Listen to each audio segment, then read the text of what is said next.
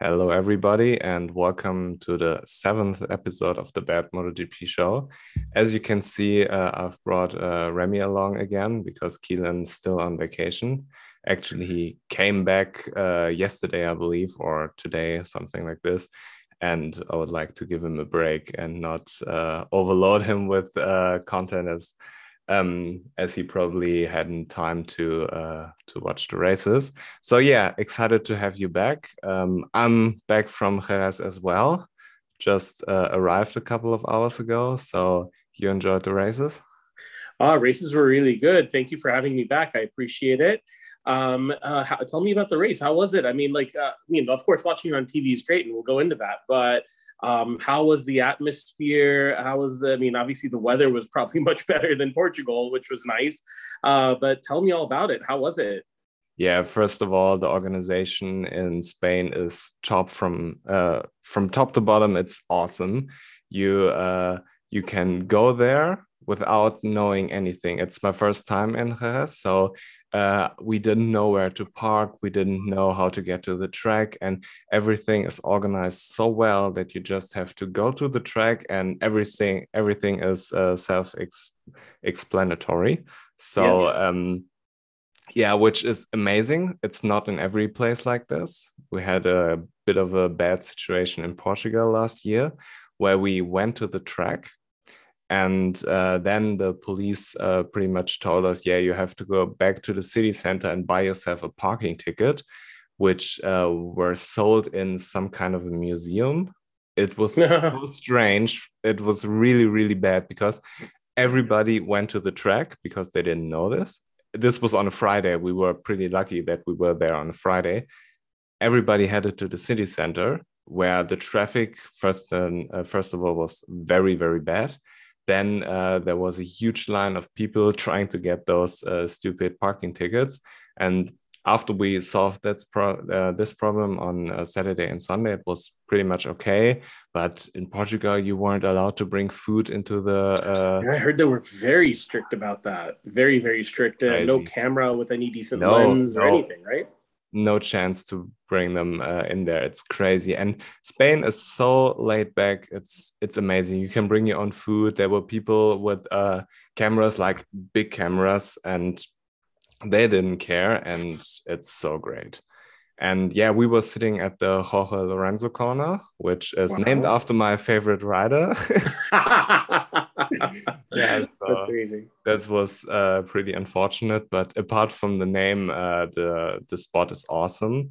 Uh, when you sit on the last corner in Jerez, you can see pretty much everything from uh, the start. Uh, the first corner, there's this bridge, so you don't see it as well, but the um, uh, where they're coming around. Then the back straight, if you're on top of the grandstand, you can see the back straight as well.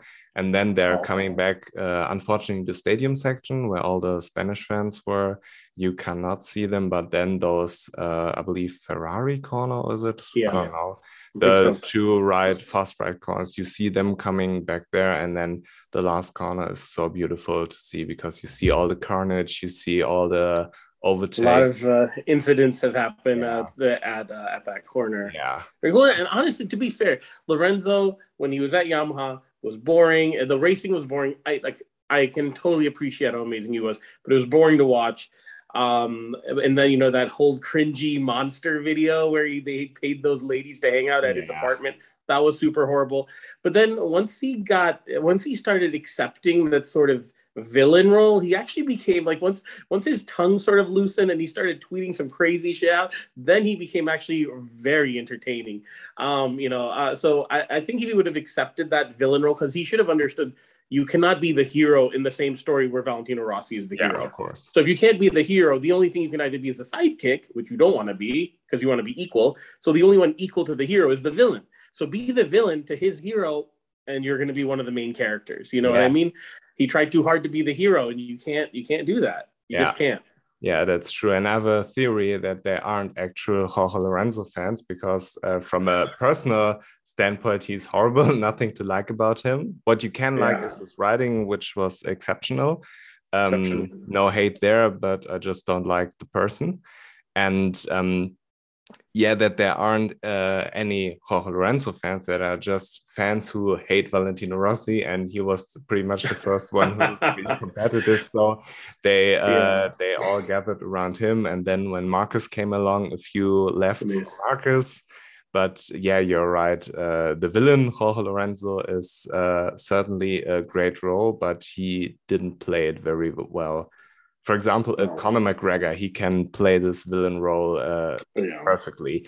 And either you love him or hate him for it, but people are tuning in. But Lorenzo is kind of a, he wants to be liked by everybody and he comes across a little bit insecure, you know? Yeah. Uh, so and that, that's really and, and and poor guy like you know when you look at his life story and you know his relationship with his dad i mean his dad wasn't when he was just announced as a legend his dad was not even there he didn't i don't think he got invited uh, he had a very troublesome relationship. But then now you can say, okay, well, his overbearing dad made Lorenzo the guy that he is, which is fine. Maybe yes, maybe no. But the thing is, um, you see this a lot in elite athletes that you know where their parents are the ones that are pushing them. They have a very tumultuous relationship, and so he's never quite learned the social skills. And so even when he was a villain, he was sort of letting out the anger. But at the end of the day, there's a deep part of him that still wants to be liked yeah. And so there was always that conflict. Like the true villain doesn't give a care what you know, doesn't give a shit what you think. You know what I mean? Oh, no, but, uh, no, no, no, no. He cares. He cares. First he of all, he totally cares. He blocked yeah. me. He blocked me on Instagram for talking shit. yeah. Um, there was this photo he posted where uh, he was in Valencia uh, last year, where where Valentino Rossi had his last uh, his last race, and there's this huge wall where everybody signed, and um, there's this picture of Valentino, and he was posing in front of it. And uh, I commented uh, down below, please leave, which which uh, got to be the top comment. And um, he didn't block me then. There was an incident later, but merely after that last race he blocked me and uh, yeah Raul Fernandez blocked me too after talking really? shit uh, that he's the moral champion yeah um yeah, so yeah. he cares he cares about what people think you see it on his instagram as well because uh, he's reposting everything which is a little bit Jorge Lorenzo supporting or positive towards him. He's reposting it immediately. He's responding to comments a lot more than Valentino or uh, Marc, for example. Yeah, so. I don't even think Valentino himself actually does his social media. I think he has somebody that does it for him. Um, yeah, I mean, I don't think that you can call yourself a good memer uh, or MotoGP meme person if you haven't been blocked by at least one or more rider. Like I think uh, MotoGP um, and me personally, I think we've been blocked by three or four riders. I know, for example, uh, Colin Edwards, Cal Crutchlow for sure. There's a story there which I cannot tell on the air, um, but I will tell you off the air. Yeah, it's it's a good one. Um, but Cal Crutchlow uh, blocked uh, me and uh, a couple other. But yeah, it's uh, I don't I don't think you that's like a badge of honor you have to wear. You yeah. know what I mean? But um, I want to know actually. So you know, on the of course we're used to the commentators just fawning over Marquez, but at the track, whenever Marc, like when Marquez finally passed Miller the first time, or when he did that, say, you know, you hear, you could hear even on the broadcast this huge crowd cheer. Now, does that is that Dorna turning up the volume on the ambient crowd noise, or is that for real?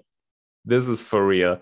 I mean, uh, usually it's uh, Valentino Rossi fans and then everybody else, and this time it was Marc Marquez fans and then everybody else because everybody's oh. wearing uh, Marquez hats. Could be part of the reason that Rossi is retired, that there aren't many, but there are still like second most Rossi fans.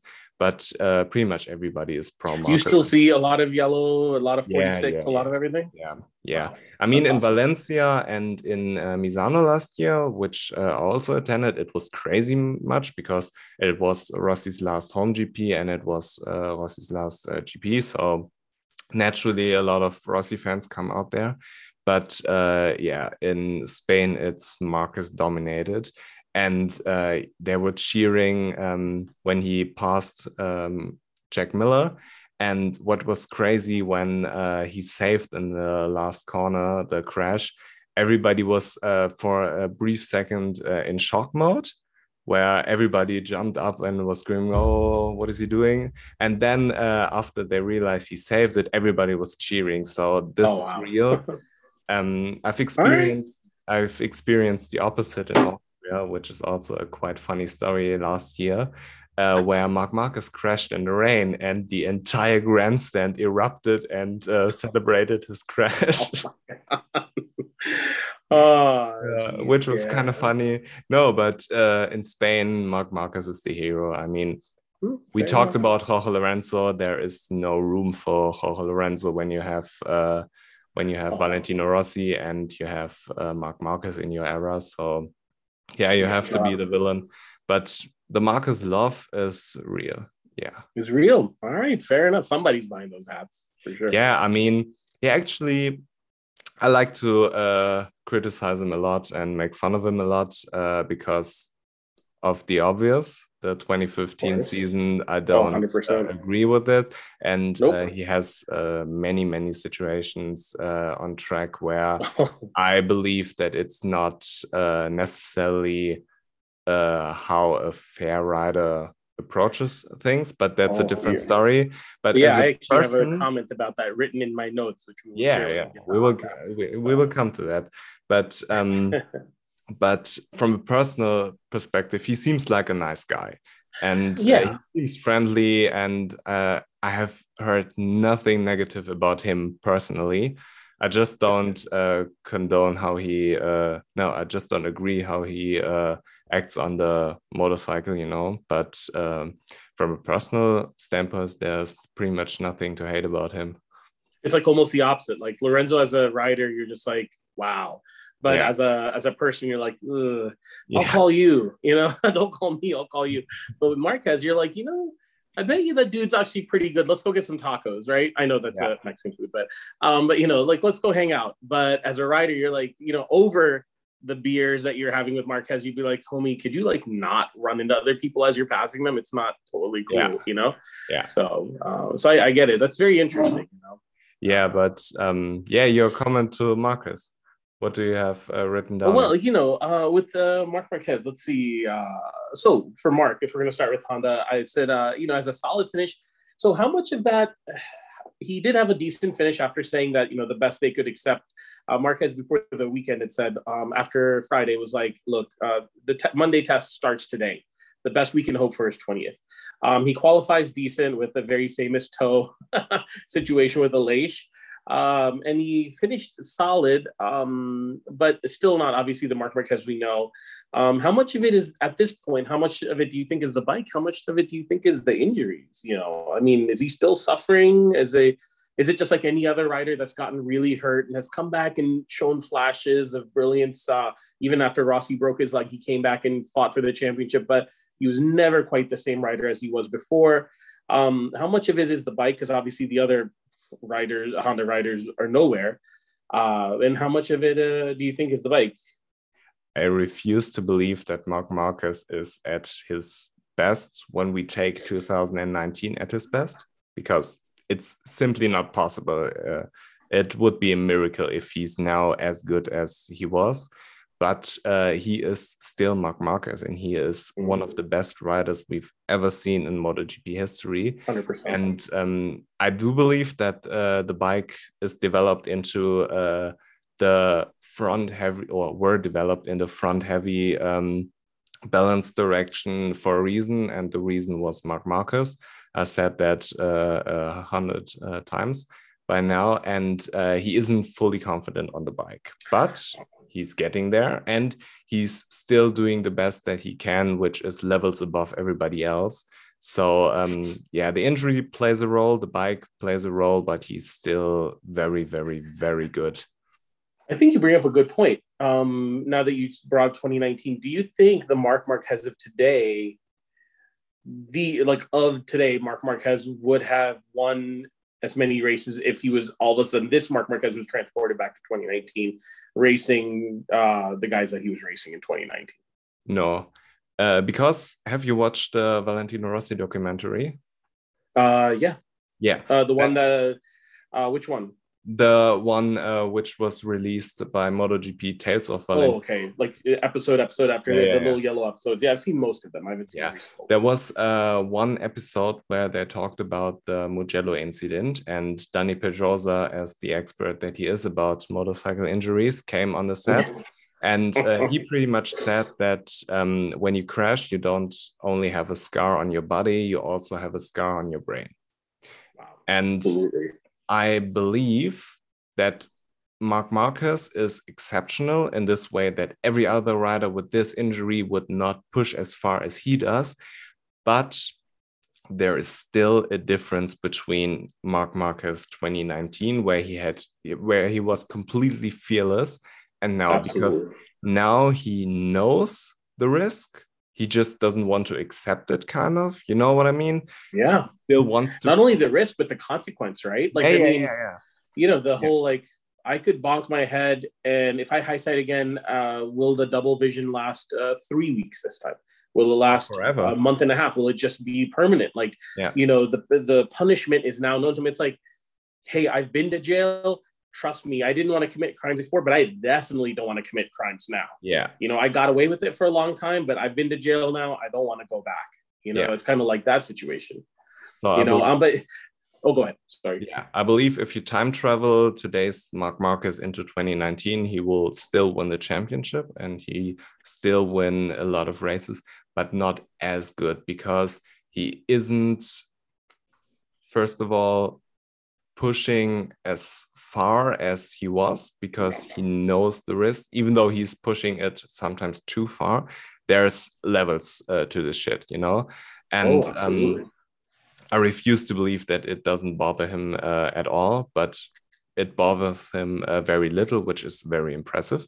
So, uh, yeah, I don't believe that he will be uh, as good, but still very good. And even today, if today Marc Marquez had the bike which uh, was developed purely for him, he would be better than he is right now because this bike pretty much is developed for Pol Espargaro because Marquez yeah. didn't have yeah. much to say uh, because he was injured, so he couldn't really test. And yeah, um, the swing happened while he was injured. So Honda realized, okay, we can't put all our eggs in one basket.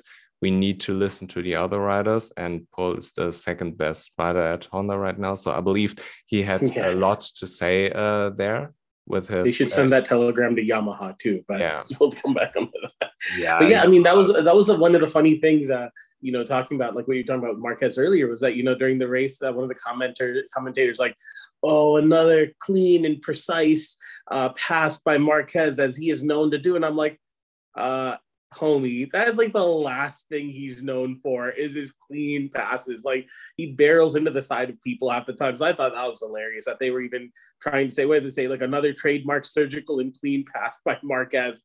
I was like, well, Alex Marquez, who are we talking about here? you know? Yeah. Yeah, it's like uh, praising uh, Deniz Öncü for his clean riding style, you know. Yeah. I mean, you can praise Marc Marquez for a lot of things, but this is probably not his strongest point. Let's be honest here.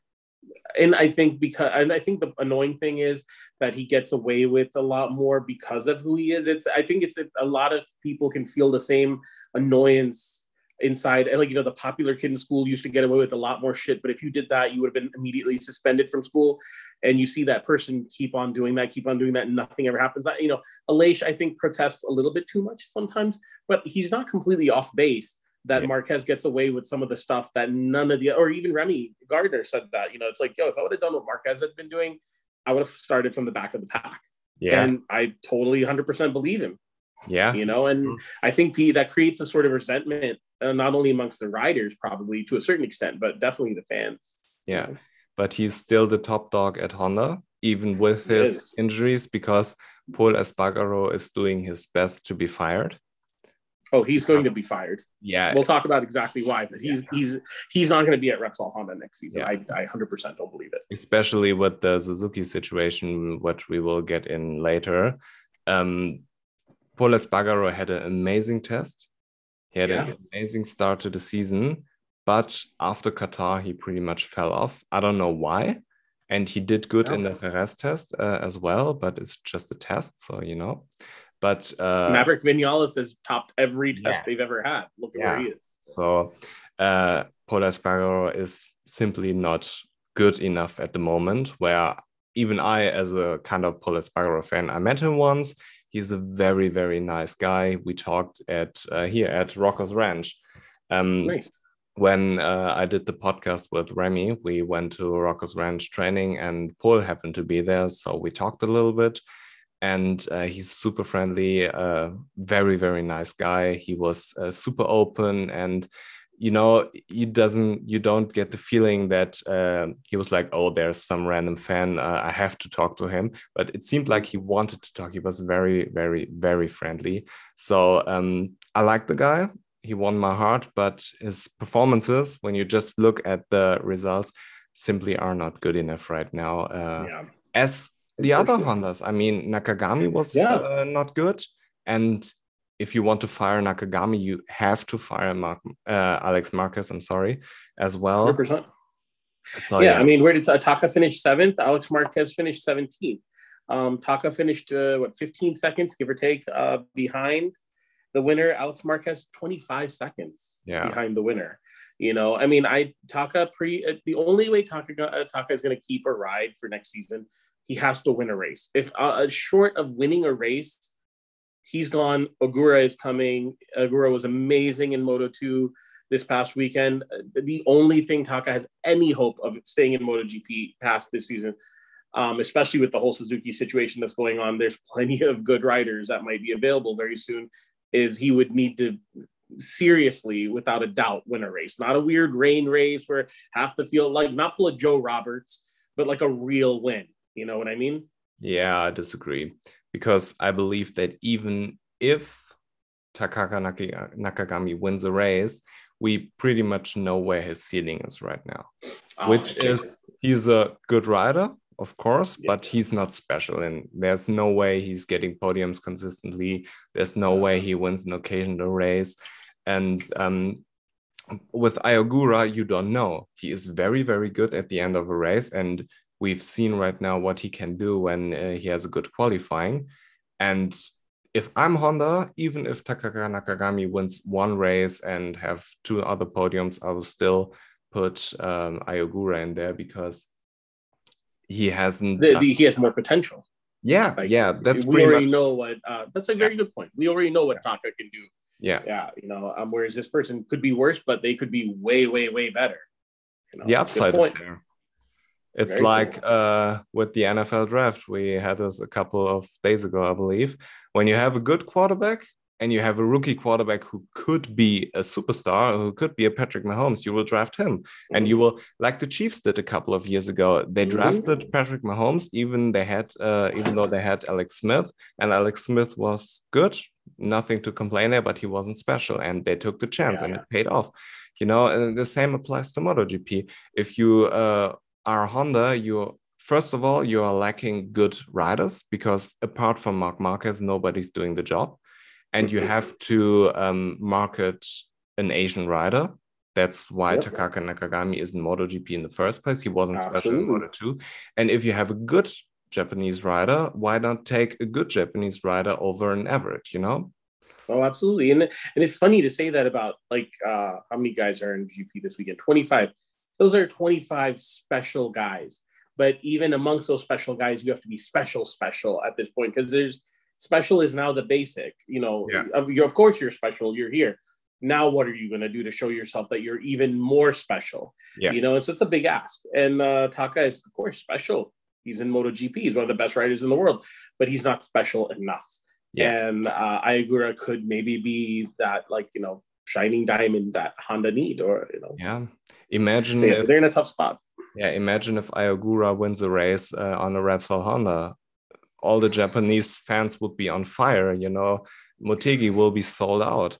And you don't get this with uh, Nakagami. I mean, we don't have to discuss that the riders in MotoGP are the 1% of the 1%, but you have to be the good 1% of the 1% to stay in MotoGP, you know? Yeah. And um, like yeah. I've, I've done a lot of hair shows i've done a lot of hair shows i've done runway shows uh, um, because of my profession and everything and when you're in a room full of models of course every model there is pretty of course that's why they're models but even out of those models you can be like that's the one she's Yeah. super pretty and then if she's the prettiest one then there's got to be the least pretty one and and even though she's a model that wouldn't be my, my last choice to maybe do her hair. Uh, you know, yeah. obviously I'm happily married, but that would be my last choice. My wife watches these podcasts. I gotta be careful, you know. But so I'm saying, like, even out of this room full of beautiful women, she is the most beautiful. Let's say objectively, yeah. or subjectively speaking, you know.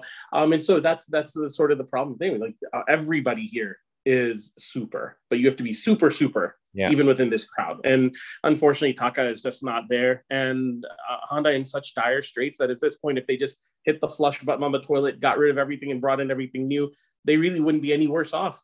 I mean, is are you trying to tell me that Alex Marquez is he finished 13th, 25 seconds behind that he's would finish worse than maybe a rookie on that would be, you know, a rookie could finish in the points. Darryn Binder did it. and, you know, yeah. we all argued about whether he deserved to be there, you know?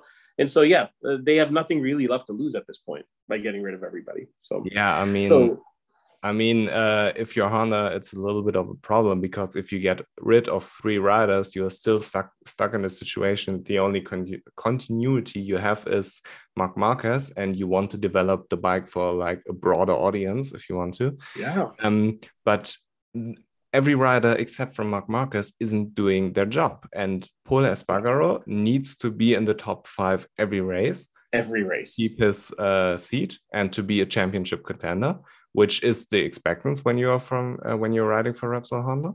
He isn't doing that. Takaaki Nakagami isn't doing good. Alex Marquez especially isn't going um, isn't doing anything. So I would just get rid of them. Uh, I would love to see uh, Chantra and Ogura at LCR, make it like a LCR Honda Asian Talent Cup uh, Idemitsu racing team, you know? Yeah, and, bring in some um, extra money. Absolutely. I mean, because you're right. When Pedrosa was there, he never won the championship. Probably one of the best riders to never win the championship.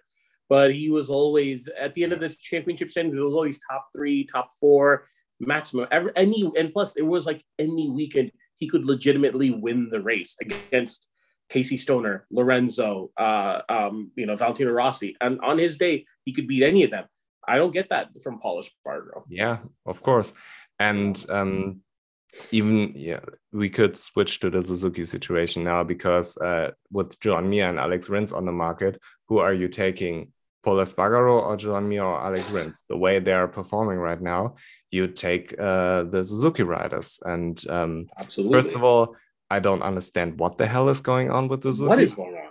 Because yeah. the only explanation that I have is money. Because the results are there. They are currently leading the team championship. They won the title two years ago. They won the title.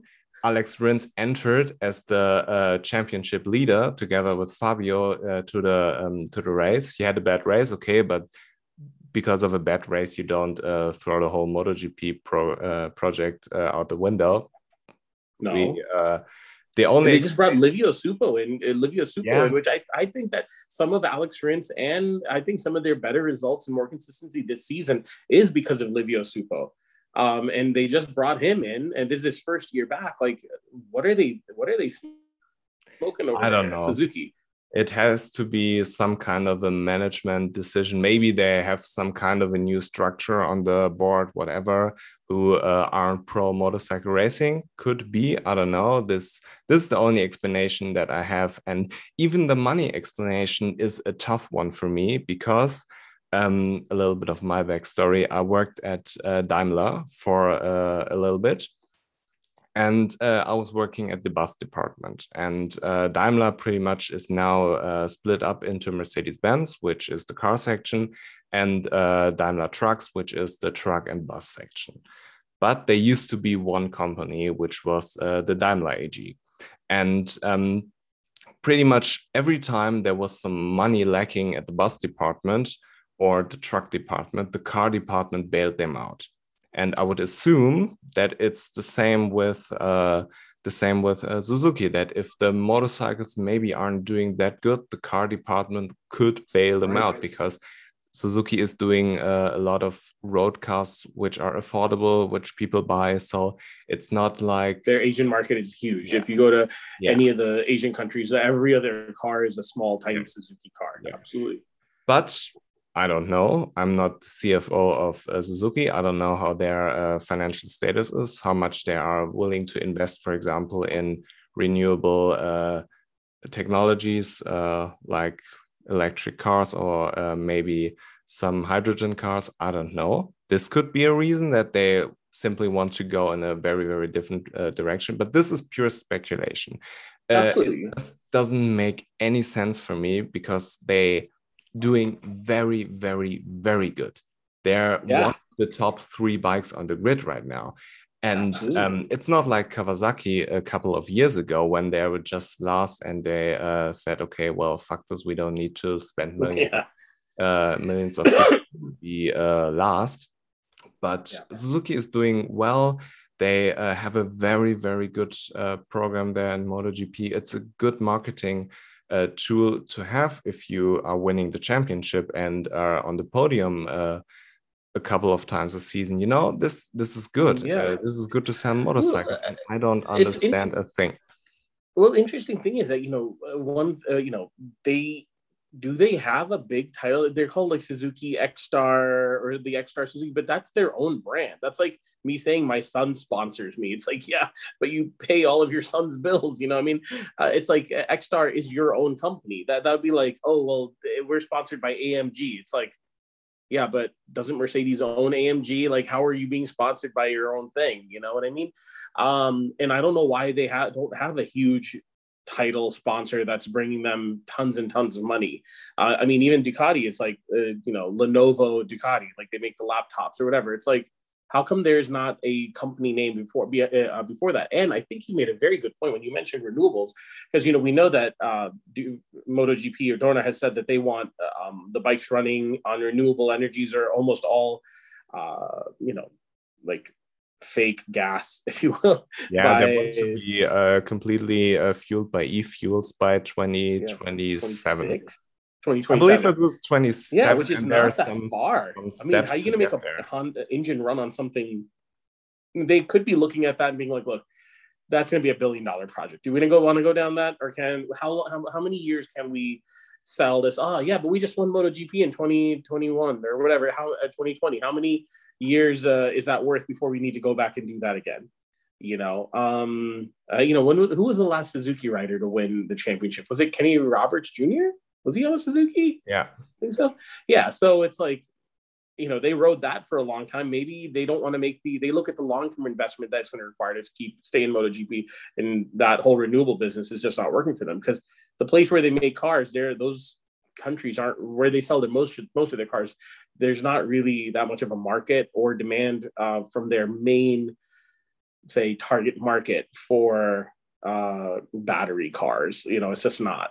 I mean, I, when I go to Pakistan, which I haven't gone to Pakistan in decades, but if I go, every other car is a tiny blue Suzuki. You know what I mean? That's half of them run on diesel. You know, yes. so it's I just don't think that that's you're right. They're not making that investment, and maybe they just see this as a long term investment that they don't want to even start going down that path. Yeah, I don't know, but it has to be some kind of a financial issue. I can't explain it in any other way. But um, back to the uh, to the sport itself, it's sad because it's beautiful to have Suzuki uh, there. It's beautiful that they're competitive and uh, speaking of the race, Joan Mir did pretty much uh, the best Joan Mir job he uh, is doing because he did mm-hmm. uh, what it's like sixth and yep. no spectacular race, but not a bad race. And was uh, not competitive for the podium, but he was getting there and ready to pick up the pieces if anything happened, you know. And yeah. um, this is pretty much what Joan Mir does. Sometimes uh, this performance leads to a third place, sometimes it's just a sixth place. But if you want to have a rider who's always uh, good, sign Joan Mir. But he won't be Absolutely. special, he won't be bad, you know? And mm-hmm. uh, Alex Rins, he had a terrible weekend where he went off uh, the track and even he he had an amazing race pace. You don't see it on the broadcast, but this is a benefit from watching it live. You can see him getting closer to uh, Lorenzo uh, Savadori and Remy Gardner um, lap by lap, and he was um, pulling extreme gaps after he overtook them. Of course, Lorenzo oh. Savadori is just a test rider, and Remy rode with half a bike. You know, he had yeah. wing damage. One so wing, yeah, he said yeah, he just tore the other one off. But but it's yeah. it's a benefit of seeing uh, the race live that you get more of the action uh, which happens off camera and i don't understand what's going on with the suzuki i can only explain it that uh, there is some kind of uh, manager or some managers on the uh, on the board who say, okay, we don't want to. Uh, we just look at the number, say what they cost like fifty million dollars, whatever. I don't know what a MotoGP yeah. team costs.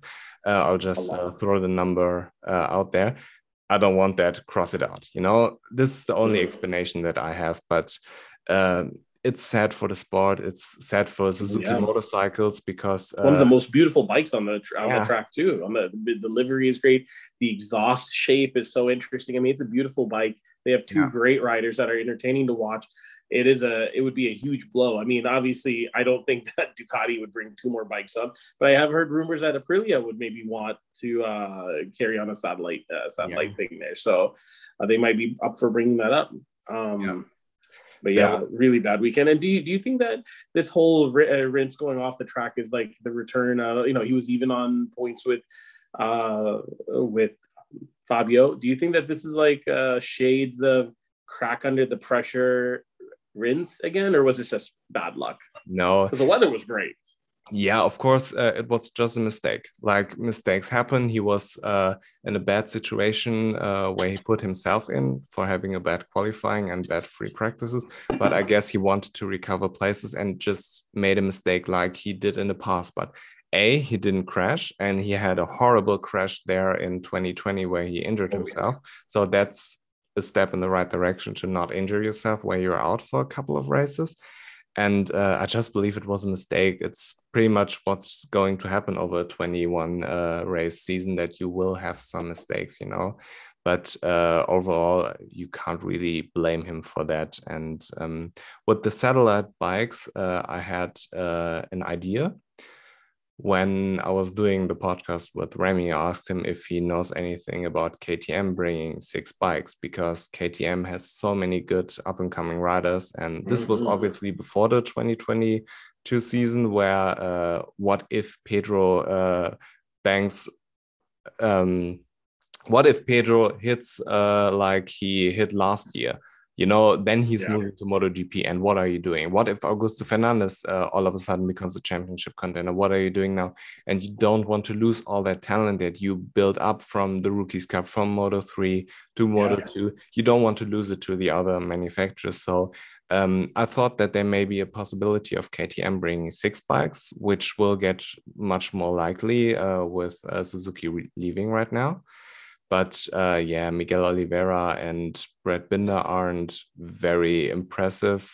So I believe if they uh, need to make room, for example, for Pedro or uh, whatever, they will have the um, the freedom to make room. But yeah. if they want, they could bring six bikes. It's not impossible. Yeah, I mean, Binder didn't have a bad race, and I think that he still signed on for a couple more years. But yeah, Miguel, you know, it goes back to that thing. It's like you know, he had that really bad injury. Will he ever be the Miguel Oliveira that we know and love? Now I know that's a weird thing to say. He won a race this season already, but it was a yeah. weird race in the rain. You know what I mean? Um, physical things become a little bit more easy to deal with when it rains because you don't brake as hard, you don't accelerate as hard, you don't throw the bike around as hard, and so uh, you have to be careful, a little bit more gentle, and so you can do that while you're still. Uh, you know, injured, but um, so Brad Binder's not going where Miguel Oliveira. I could see him going somewhere. Uh, I mean, Remy Gardner. I don't. Uh, Remy Gardner, I think, is safer now because unless Jack Miller finds the perfect spot, I mean, uh, you know, Remy Gardner has the right passport. You know, if we're saying that Taka has the right passport to, for being GP right now, Remy Gardner has the other good passport. We need an Australian rider. He fits the bill. Jack Miller's there, but how long will Jack Miller be there? Again, Remy is still on the up and up. Um, but yeah, uh, and then of course Fernandez didn't didn't race this weekend. But he did say something very interesting about Pedro Acosta. He said that he thinks that Acosta is trying too hard to ride the bike like a Moto three bike. Um, it's trying to wring its neck around the corner and uh, trying to take these really tight lines, and that in Moto two you just can't do that. You have to take these long sweeping lines that have um, the more corner speed and just let the bike do its thing. Um, because if he keeps riding this way, it's just not the way to go fast. And I don't think anybody would say that Pedro Acosta is not supremely talented. Yeah, I think he still has not quite. He's trying to uh, will the bike to his um, riding style, and he may need to just make some adjustments to his riding style. Once he does, I would be surprised if Pedro Acosta doesn't do much, much better in next year in Moto 2 than this year. But right now, um, you know, uh, he's having a bit of a trouble, but he's an asset, and you want to keep your assets happy. And yeah, if KTM can uh, carry on uh, with two more bikes, that would be great. Honestly, anybody bringing in like uh, it'd be great if Aprilia brought in two more bikes because it would help them a lot, get more uh, get more knowledge, and it would you know it's kind of like it should be a point of pride. Hey, you know we can support four bikes. We have a customer that wants our bikes because they're so good. You know, because yeah. KTM already has a satellite team. You know, so it would be kind of cool for Aprilia to bring in um, two bikes. And uh, you know, I have I, I have some uh, opinions on Aleix and Aprilia, but we'll get to that when when, when yeah. we get to that. Let's get to it because um, first of all, if I'm Dorna, I'm calling Kawasaki and BMW. I'm saying, hey, we have an open spot. We really don't want 10 Ducatis on the bike. No, we uh, and for most most manufacturers, it's uh, it's too much to ask for to bring six bikes. Maybe Honda. I don't believe Yamaha will do it. Maybe KTM. But even for Aprilia, they're a small factory. A two team, uh, a two rider team is is fine for Aprilia, as same as for Suzuki.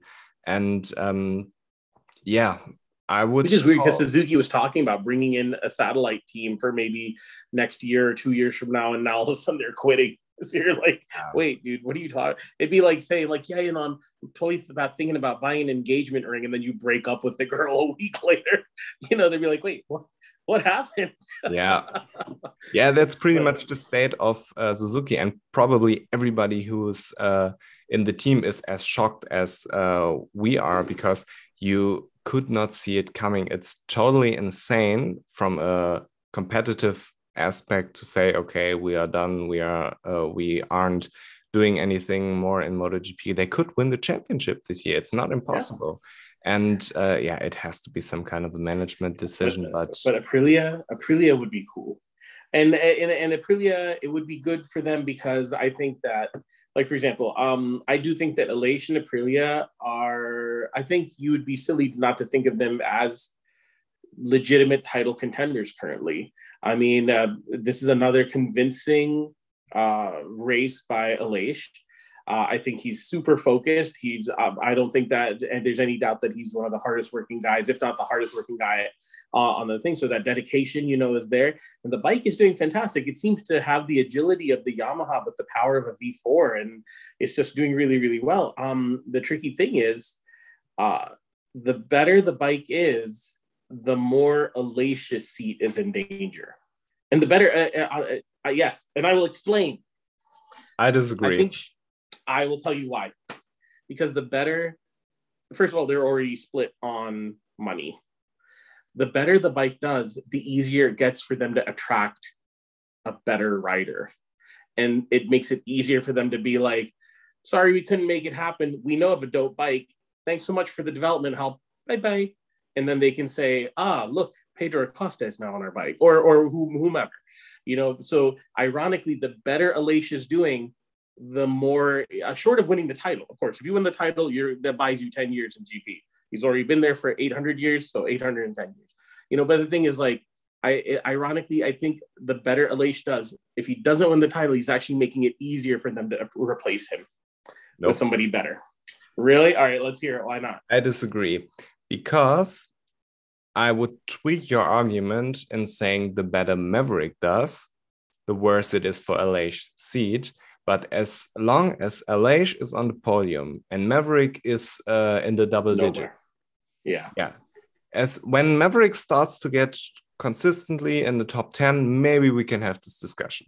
But as right, long as yeah. maverick is uh, on the back of the grid because maverick is a super fast rider. When when maverick is good he is unbeatable he hasn't been good in a long time, though. That's the problem. Yeah, yeah. The problem with Maverick is that he can't figure out how to be fast consistently, especially in the beginning of a race. And yeah, it's the same old Maverick story. Uh, we discussed it uh, probably a hundred times. Yeah. yeah. But uh, as long as Aleix is putting the thing on the podium and uh, Maverick isn't getting out of the double digits, if I'm Aleix, I'm saying, okay, here's my number. What it 10 million, 50 million, sign it or I will have to fuck out because he isn't doing bad financially. He already uh, thought about retiring. He has a beautiful family. He has a nice uh, Lamborghini. He has a nice Ferrari. Oh, does he? I didn't know that. yeah, he's posting a little bit on social media. And if he's not completely financially stupid, he has a lot of money invested, which uh, will serve him later when he isn't racing anymore, because it's mm. inevitable that he will retire one day, obviously. And if you have some money left, buy yourself a Ferrari, buy yourself a Lamborghini, do you, everything's fine. So uh, I don't believe that uh, has to ride in MotoGP. He wants to ride and he wants to be on a competitive bike. He doesn't want to go to Yamaha, for example, and develop the bike again. Mm-hmm. He doesn't want to do it. He wants to be with Aprilia because he's been successful there. This is his bike. And uh, as long as Maverick is uh, having these bad results, if I'm Aleix, I'm just uh, giving them uh, my number and say, okay, figure out how you will be. But but that's the thing. That see, like the, the whole idea of Maverick hasn't been good in a long time, though. You know, because people are starting to get into their head about like, yo, Maverick is a bit of a head case. It Aprilia could just be like, hey, thanks for developing the bike. We know it's good. You did great on it, and that other guy's a maniac. Uh, he's just there's something wrong with him. And so we're gonna get rid of both y'all's, and we're bringing uh bringing in Sergio Garcia and you know Efren Guara, you know, or whatever. Yeah, but it's it's kind of a pointless discussion to have when you don't have any evidence of or any. We'll bring in we'll bring in Alex Rins from Suzuki. Who would you rather have right now? Yeah, would I would rather have Maverick or Alex Rins. Alex I would rather have Alex Rins any day of the week. Yeah, of course, but I would rather have Ale. If I'm Aprilia, I would rather have Aleix on the thing than Alex Rins. Okay, yeah, fair enough. And yeah, if I am. The list is long of riders that I would replace Maverick with, but the list is short of riders I would I would uh, I would replace um, Aleix with. And again, Maverick seems like a nice guy. Uh, I love him to death.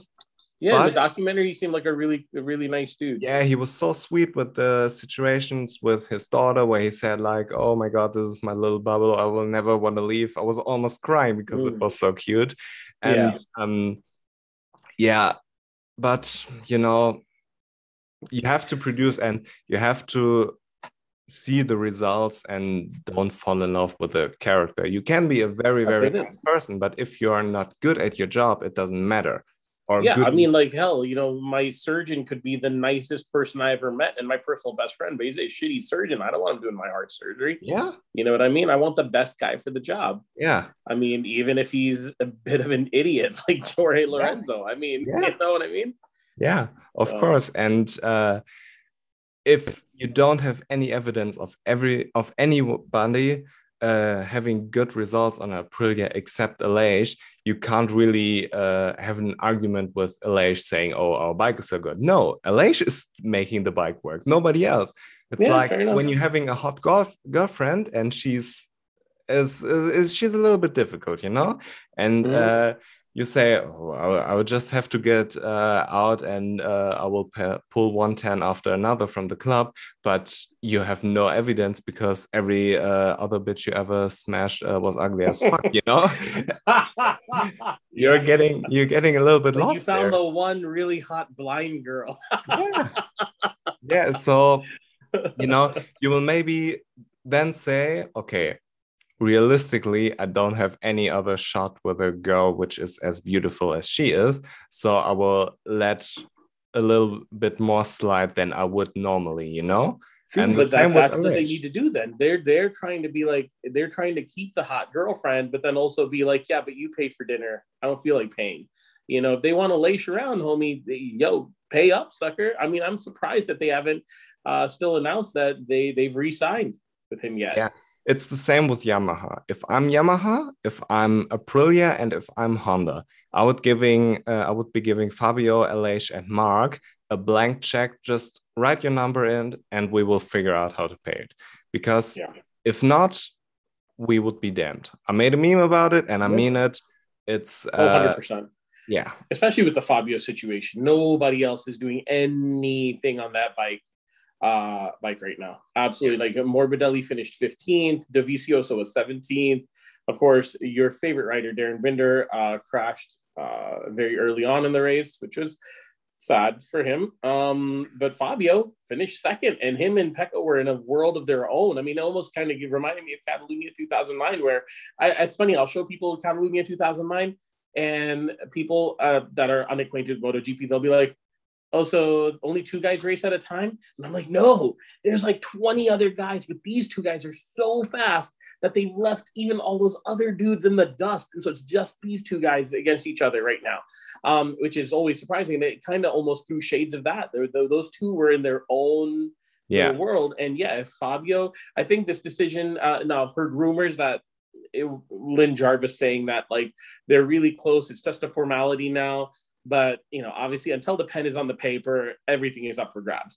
Yeah. Um, and I think that this, uh, this the decision for Fabio has probably have gotten a lot harder now after the last couple races. Um, I think it seems like Yamaha had built that bike for the European rounds, and now that they're back from the flyaways, because most of the racing, of course, happens in Europe, the bike seems to be doing well. Um, for Fabio, it would have been a lot easier if the bike was doing really great or really shitty. But it's kind of shitty, and then it's kind of good, and it's kind of shitty, and it's kind of good, and it's making them kind of nervous. And uh, but honestly, where else is he going to go? There's well, soon there might even be one less manufacturer. Some people were saying like, "Oh, dude, Fabio would crush it on a Suzuki." It's like, surprise, Suzuki's not there anymore. So um, I think that uh, that if anything, Yamaha is probably the happiest person that Suzuki is not around uh, or might be pulling out. Yeah. Um, but yeah, if, if if you're Yamaha, you give Fabio whatever the hell he wants. Yeah. You know, facts. He's a legitimate world champion. Yeah, and uh, he's doing we talked about this uh, last week that he's pretty much doing Marc Marquez esque stuff where he isn't as quite as good as Marc Marquez was on the Honda, but he's the only one who's competitive. And um, I was uh, saying a long time if I'm Fabio, I will be looking at the Suzuki, which is now out of the window. Um, but where else would he go? To Aprilia? I mean, I think he could do okay at Aprilia, but he I mean, does everywhere okay because he's the fucking best rider in the world. You know, yeah. It's like putting Tom Brady in every uh, NFL team. With most of them, he will make the playoffs. But yeah, with some, I love how you know more. I, I, on a side note, I love how you know more about American football than I do. like I know, obviously, I know who Tom Brady is, but like I don't watch the draft, and and I, I, pretty much MotoGP is one of the only sports I watch, you know, other than the Olympics and stuff like that, you know, and uh, uh, you know, a couple of other things. So it's, it's amazing that you know so much about American football. Do you watch it yeah. a lot in Germany? Um, the hype was getting to Germany uh, a couple of uh, years ago, and uh, mm-hmm. I played myself uh, when I was 14, maybe. Like American style football. Yeah, yeah. Wow. I played defensive end uh, in the city down here, but cool. yeah, then I quit. Uh, but I like the sport. It's just nothing that I want to do personally. Um, fucking hurts. Um, yeah, traumatic brain yeah. injury. And yeah. yeah. I'm just interested in sports. I also watch uh, UFC a lot. I watch uh, kickboxing. You know, I, I like watching sport. I don't watch Netflix. I don't watch uh, anything on TV. I just watch sports and. Uh, I like to educate myself on the uh, topics that I'm watching. So if I'm balls deep into uh, MotoGP, and I'm what I, I can't watch um, NFL like as a side gig. I want to be balls deep in there too, you know. Yeah, yeah. My favorite joke about kickboxing is by this American comedian named Norm Macdonald. Did you ever hear of him? Norm Again, Macdonald. He just he just recently, huh? I didn't understand the first part of. Oh, uh, one of my favorite jokes is by this American comedian named Norm Macdonald. Do you know about him? Nope. Yeah, but he had this really funny joke about kickboxing where he's like, I love kickboxing. It combines the grace and beauty of boxing with kicking. just, just, just, I, I love his style of joke. But I just thought that was hilarious. But that's cool. Um, but yeah, I mean, back to Fabio. Um, yeah, he could do well at any any team, but right now, I mean, for as much as the Yamaha sucks, I mean, it's not that bad. He's he's you know he won the last race. Oh, yeah, he won the last race, right? And uh, this race, uh, he finished second, way, way, way beyond where third was. Like he, there's a couple times where it looked like he might have something for Pecco, but um, he may not have been able to beat Pecco, but he definitely beat everybody else. Yeah. You know, so and uh, Fabio is uh, is so calm and collected while being on an inferior bike that he waits exactly for the right opportunity, like Aleix did. Aleix waited until the opportunity uh, occurred and then overtook Miller and Marquez, and he was gone. And Fabio is pretty much doing the same thing that he waits for his opportunity. And if he is finishing an eighth, he will take that eighth place.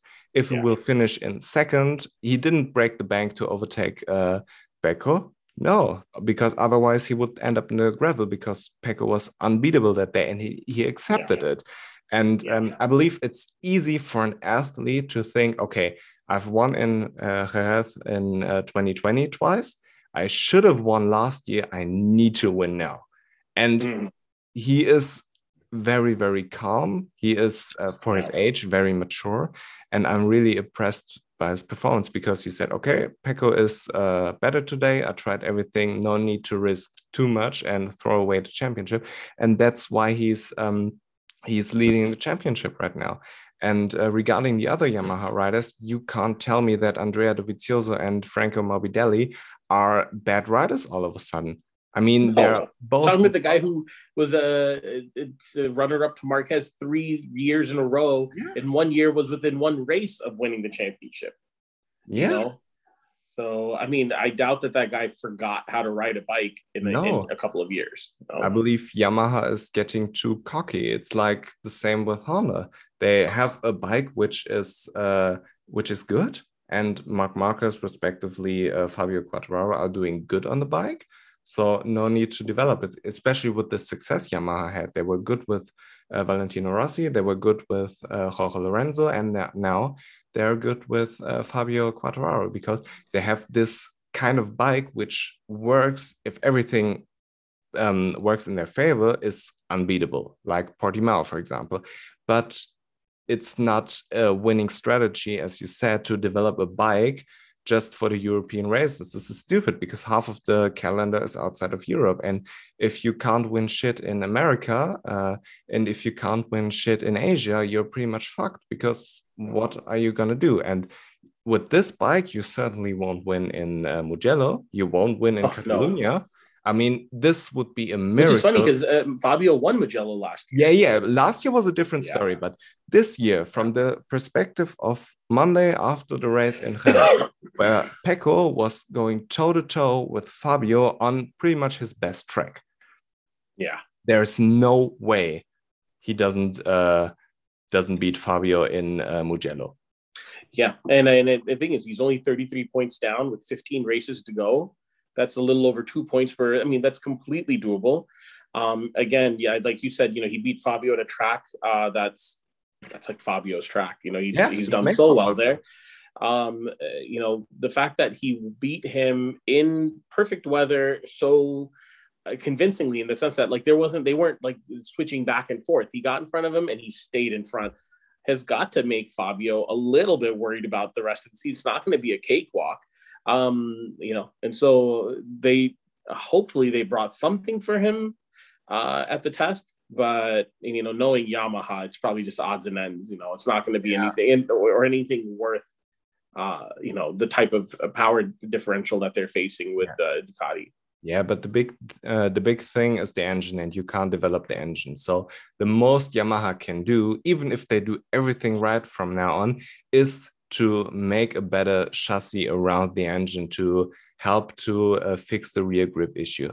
But uh, you also have this issue with the engine, which is not going away because you can't overtake uh, Ducati or Honda or KTM or Suzuki or Aprilia or Suzuki because yeah. because you uh, can't get close to them on the straight. And Fabio is braking like a motherfucker. And yeah Frankie, for example, I feel like he has some issue to brake as late as Fabio. And I feel like Fabio is gaining a lot of the time in the braking zone, and the other Yamaha riders aren't capable of doing this. So um, when you are in the situation where you are stuck behind a rider, you're pretty much ruining your front tire, which yeah. uh, was especially in Jerez uh, a big issue. And um, Fabio even if he could overtake Pecco, let's say he uh, theoretically had a better pace than Pecco, if you if he was stuck behind Fabi, he would be ruining his front tire, and there's no chance of him winning the race. And you don't know how this develops over a race if he falls back and uh, the other riders are catching him, if he crashes or whatever. So he did the right thing, but it's it's a difficult situation if you aren't able to overtake. As I said last week, you need to qualify in the front row, have a good start, bang out five laps where nobody uh, can touch you, and then have a good pace until the end that nobody yeah. uh, who has maybe a better race pace at the end will catch up to you. Yeah, and this yeah, is it definitely possible. shows the maturity, though. But yeah, like you're saying, that he shows the maturity of uh, of the champion with saying like, hey, you know, twenty after the race, he was like saying, you know, like I couldn't, I didn't have anything for Pecco. I tried a couple things, and so 20 points is better than zero points. Yeah. And that's a champion. That's a champion mentality. Yeah. You know what I mean? That's the type of thing carrying because like the best money Yamaha or Fabio ever spent was on that psychologist last year. Yeah. That dude has really helped focus him because if this was the uh, Fabio from uh, what's it called? Uh, God, Petronas, he would have thrown the race away. Yeah, he, he, would, have, he would have thrown it down the down the track. You know? Or he would have melted under the difficulty of this situation because in mm-hmm. uh, 2020 he was going to win the championship if he didn't fuck it up, but his uh, yep. mind was fucking with him, and he uh, he crumbled under the pressure. And now he takes the position as they come and writes them uh, as best as he can, and not overrides them, which was Alex Rins' big problem in uh, yeah. 2021. And Fabio isn't pretty much he is in the same situation, but he isn't doing remotely what Alex Rins did. So uh, heads off to him and I mean, if I'm Yamaha and I'm retaining Fabio, I might consider retaining Lin Jarvis and uh, Massimo, whatever his last name is. Yeah. You know what I uh, mean? Um, Rivola? No. Meregalli. Massimo Meregalli, yes. Yeah, yeah. You know what I mean. And I know what you know. There's so many Massimos. There's Massimo yeah, Rivola from Malay, from uh, Aprilia, and then Massimo, yeah, yeah Meregalli. Yeah. yeah, and um, but if let's say Yamaha loses uh, Fabio, I would fire the whole uh, the whole team, which is responsible pretty much for this shitty bike. If you aren't able to develop a bike which has the same issues as um, like Rossi and uh, Vinales and Lorenzo pretty much pointed out, what are you doing? I'm just wondering how many more championships could have Lorenzo or Rossi won if they had the rear grip sorted. I don't think 2015 would have been as close as it was if the rear grip was sorted back then. Because even back then, he was complaining a little bit about rear grip, you know? Yeah, but but yeah. 2015 yeah. is probably the worst example because that's the only year where Yamaha was really dominant. I mean, even last year, Fabio was dominant, but Yamaha was 2015 so dominant that they had two riders with like 350 points. They could dream of this right now. Yeah. The last time I can remember was 2009. So if you want to have the best bike on the grid, you need to put the horsepower into the bike, fix the rear grip issue without losing the rideability. That's easier said than done, though, right? of course, it's easier but... but Suzuki figured it out, and uh, Ducati figured it out uh, the opposite way. They had the power. They need to uh, add the rideability to the bike. it in a bit. Yeah, and they did they they're winning in Jerez.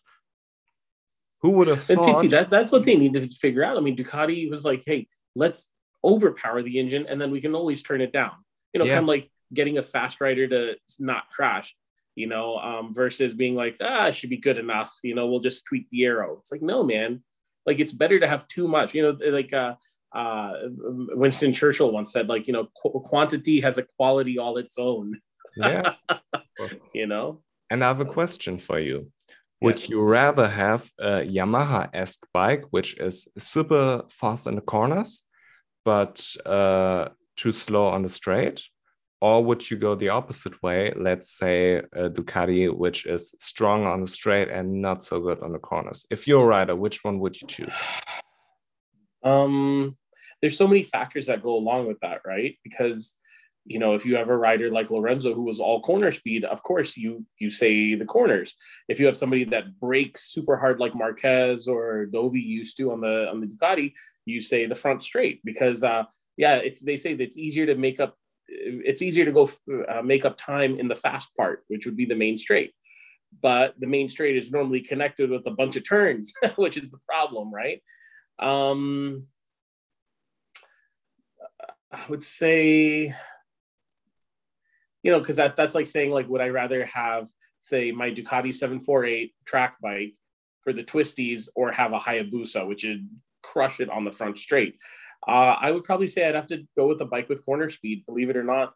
Um, at my last track day, there was a guy that was there on a brand new Panigale, and obviously that bike is much more powered than my 748. And yeah, on the front straight, I'd be going down, um, and then he would come putting right past me, but I would brake later than him going to the turn, or maybe you know going in, in into and then like by the third or fourth turn, I would pass him, make a little bit of gap, but then yeah, on the main straight he would come chugging right by again. Um, so I guess the, the, real question is what problem is easier to fix, getting a bike that doesn't turn to turn or adding horsepower to a bike? You know, um, I'm a big Ducati fan, so it'd be hard for me to say not the Ducati. Plus, I like red, but uh, I'd probably say the smart part of me, I think, says corner speed. What do you say? I'd take the opposite uh, bike. I would take the bike with more horsepower because it's easier to override problems in the corner, which you can. Let's say you're a really good rider, you can override these problems. There's no way to override horsepower if you mm. pull off the gas and uh, the thing doesn't move and everybody flies by that's a shitty situation you can't do anything yeah. about it what what do you want to do pull the gas uh, harder it's not possible if you have like 200 horsepower for example you have 200 horsepower and if, if everybody else has 230 there's nothing you can do about it but if you yeah. have 230 and um, the other guy maybe in the corner is faster. You can see okay what is he doing? What can i do better to be faster in the corners you know? Like marc marquez for example um, i realized from the track uh, that he likes to brake super deep into the corner and then swing the bike uh, to the other side and then pull it right up and be straight on the gas uh, while Aprilia, uh, well, Aleix on the Aprilia and Jack Miller on the Ducati were much smoother through the corners, and Marquez was uh, just wrestling with the thing. And those are the things you can control. You can say, okay, I need to do this better, I need to do this better. Oh, I see. There's no way that you can accelerate faster if you have limited horsepower. You know what I mean? That's a that's a very good point. That's a good point so you know the, when you put it that way that may that that is a good point but by that rationale ducati should have won every championship for the last like three or four years you know i mean they've had the most powerful bike and they haven't yeah but yamaha sucks but it's the reigning championship winning bike you know right now the yamaha sucks and it's the they're leading the riders championship Yes. You know what I mean? So there's something to be said. I, I think uh, both things have merit. And obviously, in the perfect world, you'd want both, which is why I think uh, Aleix and Aprilia are in a really good spot because there seems like their bike is probably the most complete bike on the track right now. Yeah, of course, you want everything. But uh, if it wasn't for Marc Marquez, though we would have won the championship like three times, you know? And uh, Yamaha was nowhere to be found in these years. And let's forget Ducati, for example, which, which is just an example for uh, for uh, having a good straight line speed and bad cornering, quote unquote. Even though I think they fixed a lot of that. Yeah, I yeah, think they have fixed a lot of no, that. This is just a metaphor. You know? yeah. Um, but uh, if you if you are on in front with a bike with more horsepower, it's much easier to defend than being in front with a, a bike with less horsepower. You know, oh, it's yeah. easier to make yourself a little bit wide, uh, brake a little bit more on the inside that nobody can overtake you as easy. Like Aleix, he was so much faster than uh, Jack Miller and Marc Marquez, but he couldn't get past. So the best bike doesn't uh, help you at all if you can't get past the other riders. So. Um, Yeah, Yeah. because the amount of gap he made in front of Miller as soon as he got past both of them, the amount of, it was, it was huge. Like I don't think that he had anything for the other two guys, even if he'd been, even if let's say all three of them had gotten clean away at the beginning. I don't think that he had anything for Pecco or Fabio that day. He would have finished third, but maybe a little bit closer to the front group. But he would have ridden by himself in third. You know what I mean? And then everybody else been been behind. But I mean, it was you know uh, once he got past, you could you could see that he was being held up, and that double pass that he pulled on both of them was actually really cool. Yeah. It got overshadowed by Marc's save or whatever, but that was a ballsy ass move. He was like, Yeah. "See you later, guys," and just went right by both of them. That was really Yeah. cool. But to be honest, he was extremely lucky that Marquez had this save in the exact moment that uh, Jack Miller was uh, he was overtaking Jack Miller. So what if Marquez had this save like a, a lap earlier? Wouldn't have benefited. Uh, Aleix wouldn't have benefited at all. And there's a quick point uh, I want to make uh, towards Marquez. The fact that he's starting to save these things again is a Oh. sign if you're a Marquez fan because he was not having the confidence in the front to even pull off these saves. We didn't see those like in quite a while, you know, and Mhm. um, that he's able to do it is, uh, I believe, a good sign. I'll believe it when I see it on the right hand turn, not on the Mhm. left hand turn. Yeah, that's the big one. Yeah. That's the big. So, but let uh, you, you want to talk about the the winner of this Yes, uh, past please. weekend's race, Ducati. My boy Pecco. My boy Pecco is back in business. Uh, what do you uh, what do you what are your thoughts on Pecco? Did you? I mean, does the uh, all the bikes sound a little different? The the Ducatis were always considered to be the best sounding back bike on the grid. Now on the broadcast, you're always hearing the commenters, the commentators talk and stuff. But in real life, uh, just as a side note, what bike, in your opinion, sounds the best? this is a difficult uh, question because first of all, I wear earplugs, so and they're oh yeah, of course. they're so similar.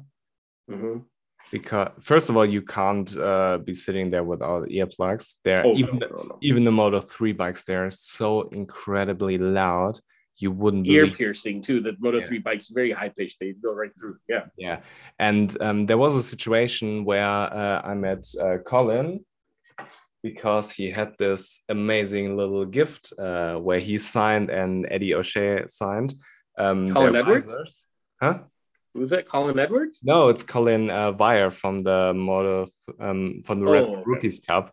Yeah, Ah, he's okay. following me. We've been texting a couple of times, and he uh, he brought me this uh, little piece, which I extremely appreciate. Such a nice, uh, gesture. Beautiful, beautiful.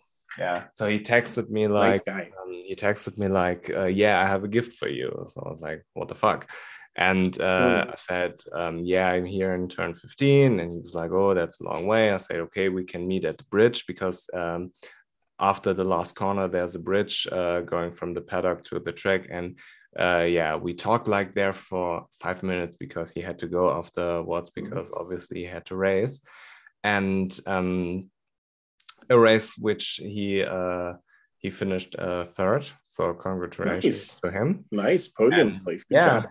he's he's doing well. Uh, last season he was uh, like a good rider at the front, but there was a little bit missing. And of course, if you're competing with Danny Holgado and uh, Mojera and David Alonso, they're fast, you know. Yeah. And now he won a race. He's developing in the right direction, and I can see him being in the championship uh, as well. But uh, yeah, to um, to the question. And so when I was standing there with Colin, I, I pulled my earplugs out to um, to talk with him, and it was like the last three minutes of the Moto Two, um, Moto Two free practice three. It was uh, Saturday in the morning, Mhm. and oh my god, these things are so fucking loud you forget it when you have the earplugs in because it's just it's a nice sound yeah and yeah. you hear it but it's different when they're blowing your fucking ears off and Wow. um yeah but to your question honestly i don't know hard to tell. hard to tell yeah and i didn't pay any attention to which bike i think sounds best you know but um yeah I believe it would be a V4, but which one? I don't know. KTM used to uh, have the Screamer engine, Mhm. which, um, uh, which have a have a different. I don't know the English term. Uh, the way the uh, the spark ignites the engine. There, Yeah, Uh, firing order. yeah, the firing order. Yeah, this one. They have a um like two at a time, and the Big Bang. Uh, they have a, a asymmetric one, I believe, uh, where they have um for each cylinder uh, um a specific time where they ignite. So they're sounding a lot different than the Screamer, and I believe KTM uh, abdomed the uh, the Screamer engine. But uh, yeah, I would say it's a V4, but which one? I don't know. Which one? Yeah. I will be in Austin, Um, so I will. If I remember, I will pay attention to it. sounds good. Sounds good. So, uh, Pecco got away. At, uh, the entire race was won in the first hundred yards. Obviously, uh, if Pecco had not gotten in front of Fabio, I think the end of the race would have the race would have been completely different. Uh, he knew that the race was basically going to be won or lost going into turn one, and he got in front. He was able to defend his line in turn two, and then after that, uh, you know, it was he didn't make a single mistake. He never really made a huge gap and was able to get away. Um, you could see him pull a little bit of a gap down the front straight, but then of course uh, Fabio would get him back on the brakes a, a little bit, and you know he just wasn't making any mistakes. Uh, and uh, just, I mean, it wasn't the most exciting race. I mean, uh, races like this are never the most exciting. It's exciting in a different way. Yeah, And watching, you know, the, you know, watching him win at a racetrack where they struggled last year at one No, of no, Fabio's no. best tracks. last year they won. Uh, they had a Ducati one too. I know, but uh, well, but you know, he struggled over the weekend, and you know, then uh, they won because Fabio got that arm pump and he fell back. You Yeah, know, Jack. Miller ended up winning. Um, you know, it, this was a win fair and square. Yeah, And- okay. And, so, and so uh, that was fantastic. But of course, uh, you know, you can't talk about that without talking about the rest of the Ducatis. Um, I wrote uh, Miller didn't wreck. Uh, he did do a good job of keeping Marc Marquez and Aleix from ever getting into the fight, really involved with the other two guys up at the front. So if his job was to keep Pecco from being bothered by anybody but uh, Fabio, he did a good job of that. Um, uh, but uh, you know, well, do you want to talk about the, all of them together or one of them at a time? No, uh, the, first of all, I would like to talk about Pecco because if, right, let's talk we about are talking about eight riders at the time, uh, this will. Well, no, no. I don't talk about all eight, Yeah. but yes. But uh, Pecco, he was doing uh, his best Jorge Lorenzo impression. That's what he does. He gets in front and uh, he blanks out these lap times, and nobody catches him. And um, I agree, kind of, with uh, your point there, but I believe it would be easier for Pecco if Fabio was in front to overtake him and uh, win the race than vice versa. You know, Mm, that- even if it meant but- cooking his front tire behind uh, Yeah, but- Yamaha. but I don't believe that he would be cooking it as much because he would get past him easier. Mm. You know? And he was pulling like this seven tenth gap. And I believe this was the comfortable gap also for Fabio to uh, keep his uh, his front tire as uh, fresh as possible. But um, yeah, regarding Jack Miller, you saw yesterday the difference between Jack Miller and Pecco Bagnaia. You saw Yeah. why Ducati probably will replace uh, Miller with Martin. That is, on a good day, Mm. Pecco is unbeatable. On a good day, Jack Miller is competing for the podium. And there were like a 10 second gap between the first two guys and the uh, and the uh, here the Marquez Miller duo Yeah. it's it's just not explainable other than Pecco is simply the better rider. You know, Oh, of course. Miller did good, yes, but that's his ceiling, and Pecco's ceiling is world champion. Yeah, absolutely. if Pecco gets his shit together over a whole season, there's nobody beating him on this bike. And even now, if he goes on a run, he can probably win uh, Le Mans. He can probably Mhm. win Mugello, and he will Mhm. can probably uh, win in uh, Barcelona. Austria. And Austria for yeah, sure. Austria later on, but those are the next Yeah. uh, three races. So, and then we will go to Assen, where the Yamaha is obviously faster. But uh, if he wins those uh, three races, we will have a totally different different conversation about the championship because uh, even if Fabio finishes second in every race, what I don't believe, uh, he will be only down like 15 or 18 points.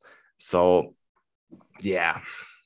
Yeah, no, Pecco's yeah. doing it, and and you know Miller didn't wreck, but Martin did, and this yeah. is his fourth DNF out of six races. It's not, you know, the hype around Jorge Martin. I mean, okay, uh, during Q1, Q2, Martin is all anybody talks about, but the hype with him and you know, oh well, he's a shoe in for the factory seat um, you know, people aren't talking as much about that as probably as it probably still going to happen, probably. But I mean, four DNFs out of six races is not the season. I think most people. I think most people were expecting him to be there or thereabouts with the title. Title, uh, you know, not necessarily winning, but really being a thorn in everyone's side as far as you know. Um, if anything, being a good tail gunner for Pecco, you know, just like Miller is support for Pecco, right? um, but you can't help your team or your manufacturer out from the gravel. Yeah. Um, and you know, and and but Besta Bastianini finished eighth, you know, which was not bad. Um, I think that Martin's factory team team chances are are waning. Uh, nothing's in on pen and paper yet. He keeps doing this nonsense. I could totally see them being like, uh, maybe one more year Pramac is good for you. Uh, we're gonna move Bestia up to be your either your teammate or we're moving Bestia uh, directly up to the factory. Especially if Bastianini gets another win or podium this season. I mean, dude's already won two races. What has Martin done? He's finished two races, you know, but that's about it. He won last season, and um, I think it's uh, it's like a personal uh, preference thing. If you're a team manager, let's say you're Ducati, would you rather have a rider like Jorge Martin who is super fast but crashes a lot? Like that's his problem he has to fix. Uh-huh. Or would you rather have a, a rider like Enea Bastianini who maybe isn't as fast as a Jorge Martin at his best, but he's much more consistent and you need to step up the speed. So, you know, and then also there's a uh, uh, there's this uh, preference uh, thing would you want to have uh, would you like to have two top dogs in your team like mm-hmm. Jorge Lorenzo and Valentino Rossi or would you like to have like one top dog and one supporter like Valentino Rossi and Colin Edwards that's also a thing uh, you have to decide if you're Ducati but uh, I believe that Jorge Martin has proven that he is incredibly fast if he can get sure. it together and I believe it's easier to fix this problem, then I don't want to uh, criticize Enea Bastianini in any way. Don't get me wrong here. I'm just saying that if both are on their absolute best, Jorge Martin is faster, but he isn't as consistent as uh, Enea Bastianini is. And uh, regarding Enea Bastianini, if you're not moving him to the factory, I would uh, keep him at Gresini because he seems to be very happy. It seems to be a, a, perfect place for him where he feels like home and no need to put him to Pramac. If you want to give him a factory bike, just send the factory bike to Gresini and let him be there. But um, I would still say that Jorge Martin is the uh, pick to go for the factory team. I know, but then tell me, who would you rather have, Alex Rins or uh, Alex Rins or John Mir? Because that's exactly the same thing. John Mir was not necessarily faster, but he was fast enough and consistent enough to win the title. Alex yeah. Rins may be faster, but he spent half half of his uh, half of this last season in the gravel. You know what I mean? So the I guess the aim ha- now I totally understand the whole having two top dogs in your in your you know garage that can be a challenge um, but I don't think the new generation sees themselves as the top or the second. I, I, I, think Jack Miller is probably the last of the old guard. You know, he's considered like it's funny. Part of me's always keep think, keeps thinking that Jack Miller is like a young new rider. You forget that he's been in GP for a long time. He's the last of the old breed that would even think of like, oh yeah, I'm the second rider. That's the number one rider. If if Martin or Bastianini went, they're like, yo, you try to win, and I'm gonna try to beat you. That's just how it is. Yeah you know that and not to say like kids these days they got no respect i just don't think that that mentality i, I think that that's an old mentality that's gonna die with jack miller i think he's probably the last of the dudes that would probably feel that way i don't think alex rins thinks of himself as the second rider compared to joan mir even though mir has a championship under his belt no. you know and so um consistency can be nice You know what yes. I mean? Honestly, if I had to choose, but my biggest fear about choosing Bastianini over uh, Martin would be that someone else, where would if Martine went somewhere else? Which I know is a weird thing to say, but I would probably rather have Bastianini and worry about, okay, dang, Martine got signed to Repsol. Oh, there he's getting pole position every weekend or whatever, because I know that half the time he's going to end up in the gravel, so it'll be fine. You know, to answer more your... than half the time so far two yeah. thirds of the time, yeah, two thirds of the season, he's wrecked out. Yeah. To answer your question regarding Joan Mir and Alex Rins, I would prefer Alex Rins because this season showed if you can manage to stay on the bike, the faster rider is the better rider. And this is the easier problem to fix. I'm not saying it's easy, easier. Yeah. You know? The whole make difficult. the fast guy not crash rather than make the slow guy. Yeah. But Bastianini is not slow. He's gone fast no, enough course, to win two races this season. Of course. I'm just saying that if Jorge Martin is at his absolute best, he's beating Enea Bastianini at his absolute best. That's just my opinion because Jorge Martin is a hell of a rider and yes. uh, he is on one lap super fast 100%. manages to keep the speed over one race, we seen uh, what can happen, which is nobody can touch him, like in Austria, for example, last year. True, but I think that that track is everything okay.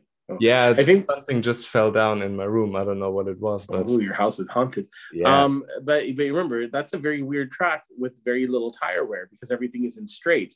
When he got pole position, but then at the end, Zarco came and beat him. Was it at Qatar two? I think that one time. Um, you know, uh, Enea does a better job. He has more racecraft. He knows how to manage his tires better. Yeah, you know, that's, that's probably one of the reasons why Martin ends up in the gravel. Yeah, sure, he won in Austria, but what Austria in all four of its turns. You know what I mean? Like you don't have to really save the tires when you're just going straight.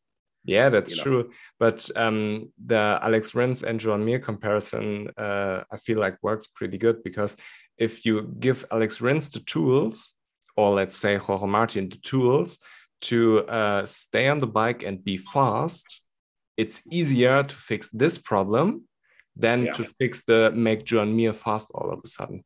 John Mir yeah. won't qualify on pole and John Mir won't get in front and get away from everybody else. This is pretty much a fact. So he has Which is funny because that's one of the things I liked about watching John Mir race was because he doesn't he almost reminded me of Rossi in that way.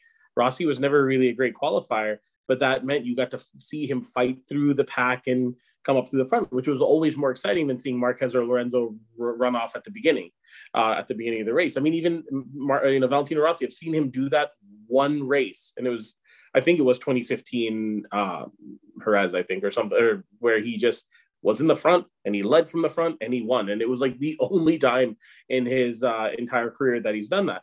And so seeing Mir coming through the pack was always sort of fun to to see him do that, you know. But I don't know if it's as fun when you're putting millions of dollars of your budget into seeing your guy win. Yeah. You know, at that point, the most boring race is the best one for you, where the guy is winning by 15 seconds and he doesn't have to worry about anything. You know. Yeah. First of all, uh, regarding Rossi, it was 2016 in Jerez where he uh, just wasn't going away. And in, into the stadium section, Jorge Lorenzo launched a very optimistic overtake where Rossi got him right back on the cutback lane.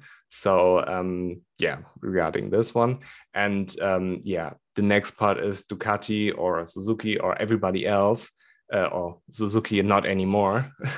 they are not in the and they are not in the uh, in the entertainment business. MotoGP yeah. is in the entertainment business, but Ducati is not. So Ducati no. wants to have the best bike, and I feel like from pure talent that Jorge Martin is stronger than Enea Bastianini, and if he can fix this, which he's still in his second season, so give him a yeah. little bit of time maybe uh, next year it will look uh, completely different. Like Pecco needed two seasons to be good as well, so why not? And uh, yeah, uh, I would take Jorge Martin for the um, for the for the fact seat. But regarding Jorge Martin, I have a funny story from the race because okay. um, once upon a time I posted the uh, MotoGP hub memes where I put the MotoGP riders in uh, Pornhub categories. and, uh, oh, I remember that one. Yeah. Yeah, I put uh, Jorge Martin into popular with women, and yeah. um, after he crashed, he picked up the bike and uh, rode uh, at the back. And there was one woman on the grandstand. Every time he passed, she was like, "Bravo, Jorge!" yeah, that's funny. Yeah, that's funny. I mean, would you take him over Bastianini, even though Bastianini looks like he's built like a a boxer and probably is like strong as hell, and Martin's bones are made out of like chalk?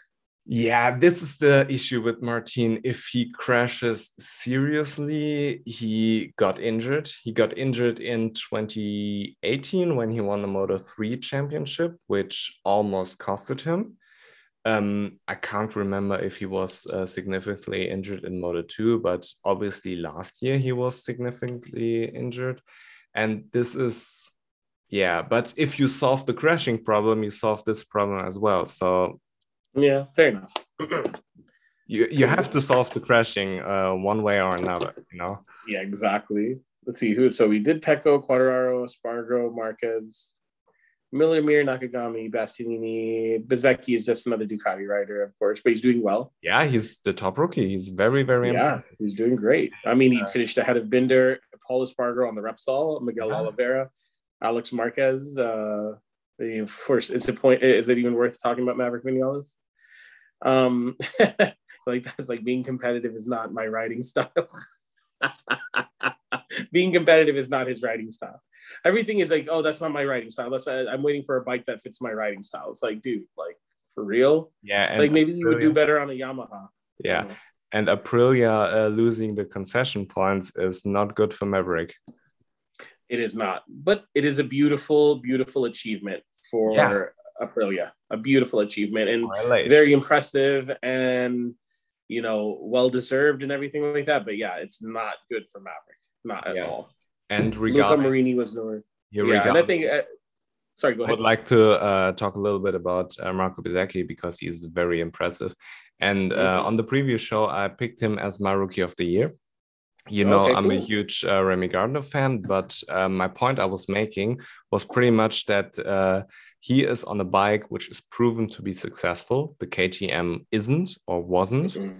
And um, the GP21 is the best fully developed bike I've ever seen because it works everywhere and on a mm-hmm. level um, maybe that uh, uh, Honda was in 20 in 2001 when they just introduced the MotoGP class. You know, they are maybe not this dominant, but the Ducati GP21 last season, it was good bike. Motherfucker.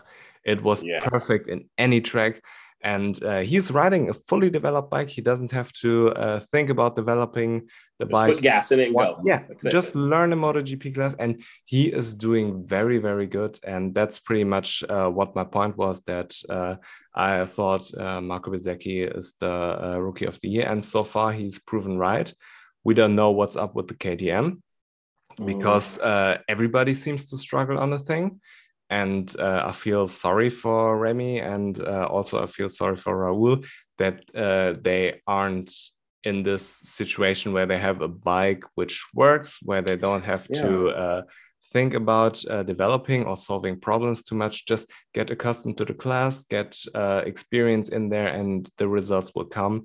Like pretty much also Darryn Binder, he has a developed bike, which is historically very good for rookies. And the KTM is just, even the factory riders uh, don't understand what's going on with the thing. So it's it's a tough yeah, situation to be in, but uh, yeah. I think they keep throwing parts at it. Um, I think one of the things with Ducati was that you know Pecco said, "Hey, we found something last time, and between last race and this race, we didn't do really anything to it. We didn't put any parts on it. We didn't take anything off. We didn't fuss with it um, I finally decided that instead of trying to adjust the bike to, I'm just gonna get it close and then I'm gonna adjust myself to the bike, yeah. which is great. Um, I feel bad for uh, yeah Remy and Raul because uh, I mean, of course, you know Raul made himself very uh, unsympathetic of a character with his comments after uh, the championship last season. But you know, dude is still again like we talked about last time. These are kids; they're young and they have a tough job on the world stage and being saddled with that bike. And I mean, of course, Raul's been out um, injured. He, they said he might even miss the next race, I think. Um, you know, uh, it's it's been a really tough time. But yeah, out of those guys, I mean, Bezzecchi quietly seems to be doing really, really well. I mean, every once in a while you hear like, oh, he's gone off or maybe Bezzecchi wrecked, but overall, he's doing a really, really great job. And yeah, that is he's lucky to have gotten that bike. And I think uh, Valentino Rossi made a good decision going with the Ducatis versus either. I mean, if everybody was like, oh, go with Suzuki's, and he had a conversation with them, but what would he have been there now if Suzuki had pulled out? He would have to go hat in hand to one of the other manufacturers and get yeah. a shit deal, you know. And um, so I, am glad they went with Ducati, and it seems to be working out really well. I mean, his brother was nowhere this past uh, race, but I mean, Luca Marini, I that's he's gonna pull an unless he starts really producing he's going to be kind of pulling an Alex Marquez situation, I think, by by you know next year or something like that. It's like he really has to do something because being Valentino Rossi's brother is only going to work for so long before maybe even Valentino Rossi wants to replace him with somebody that's going to you know be more of a factor.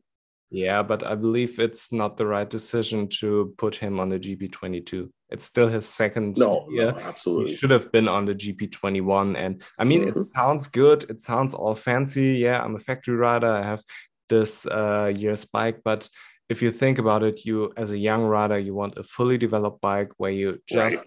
can improve your craft and improve to get in uh, to get accustomed to the MotoGP class because it's still his second season. There's no way to have a GP22 where you have to um, develop the bike while still learning the class. You can do this when you're like a Pecco who has been there for like three years before he uh, or two years at it.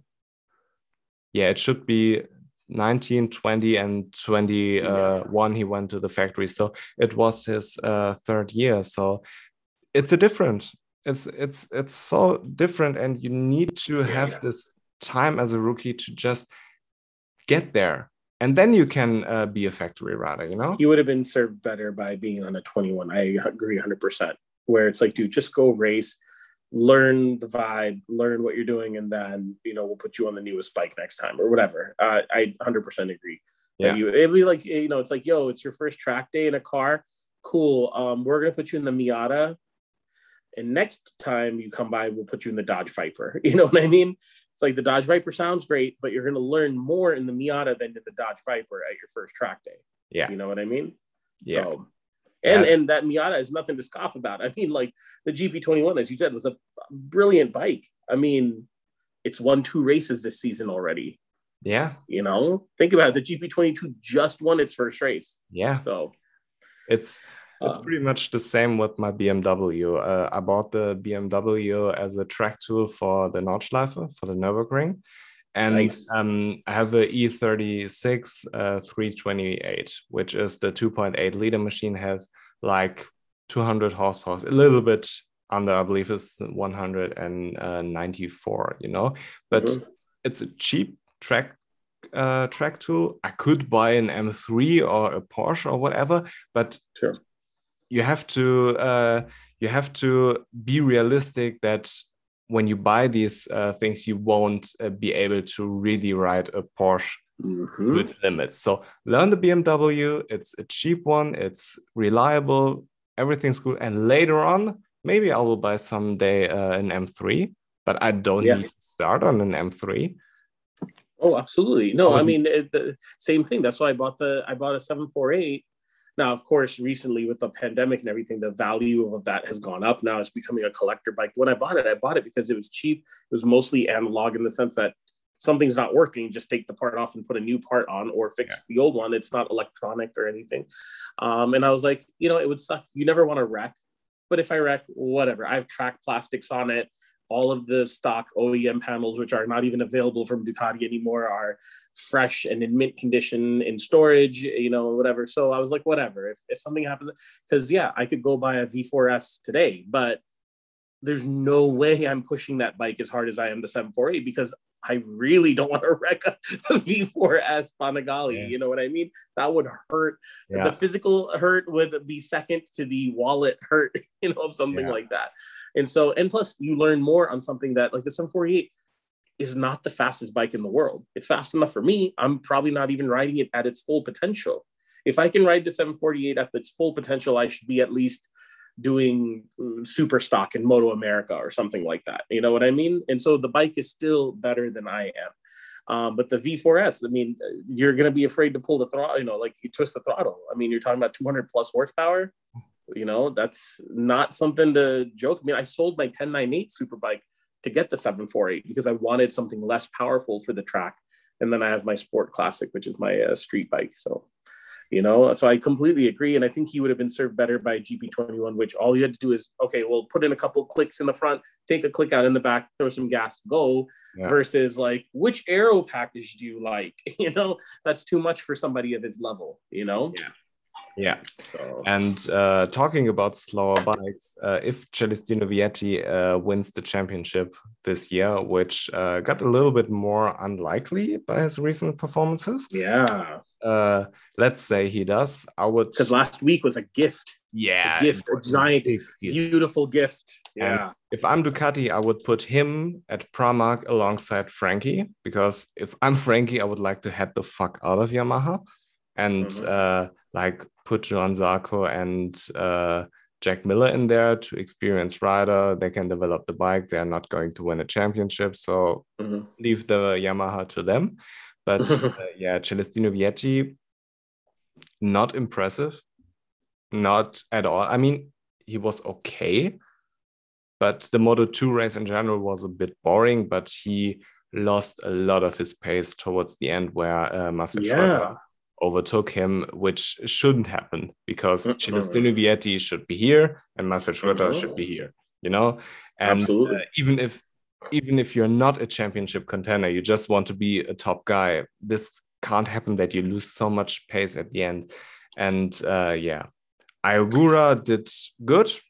Congratulations to him, but nothing. Again, not the most exciting race, but a very convincing victory in good Yeah. weather from the you know he got in the lead in turn one and never looked back. I mean, it was it was a great and uh, historic win too. I mean, like first win Yeah. uh, uh, by a Japanese rider in a long, long time.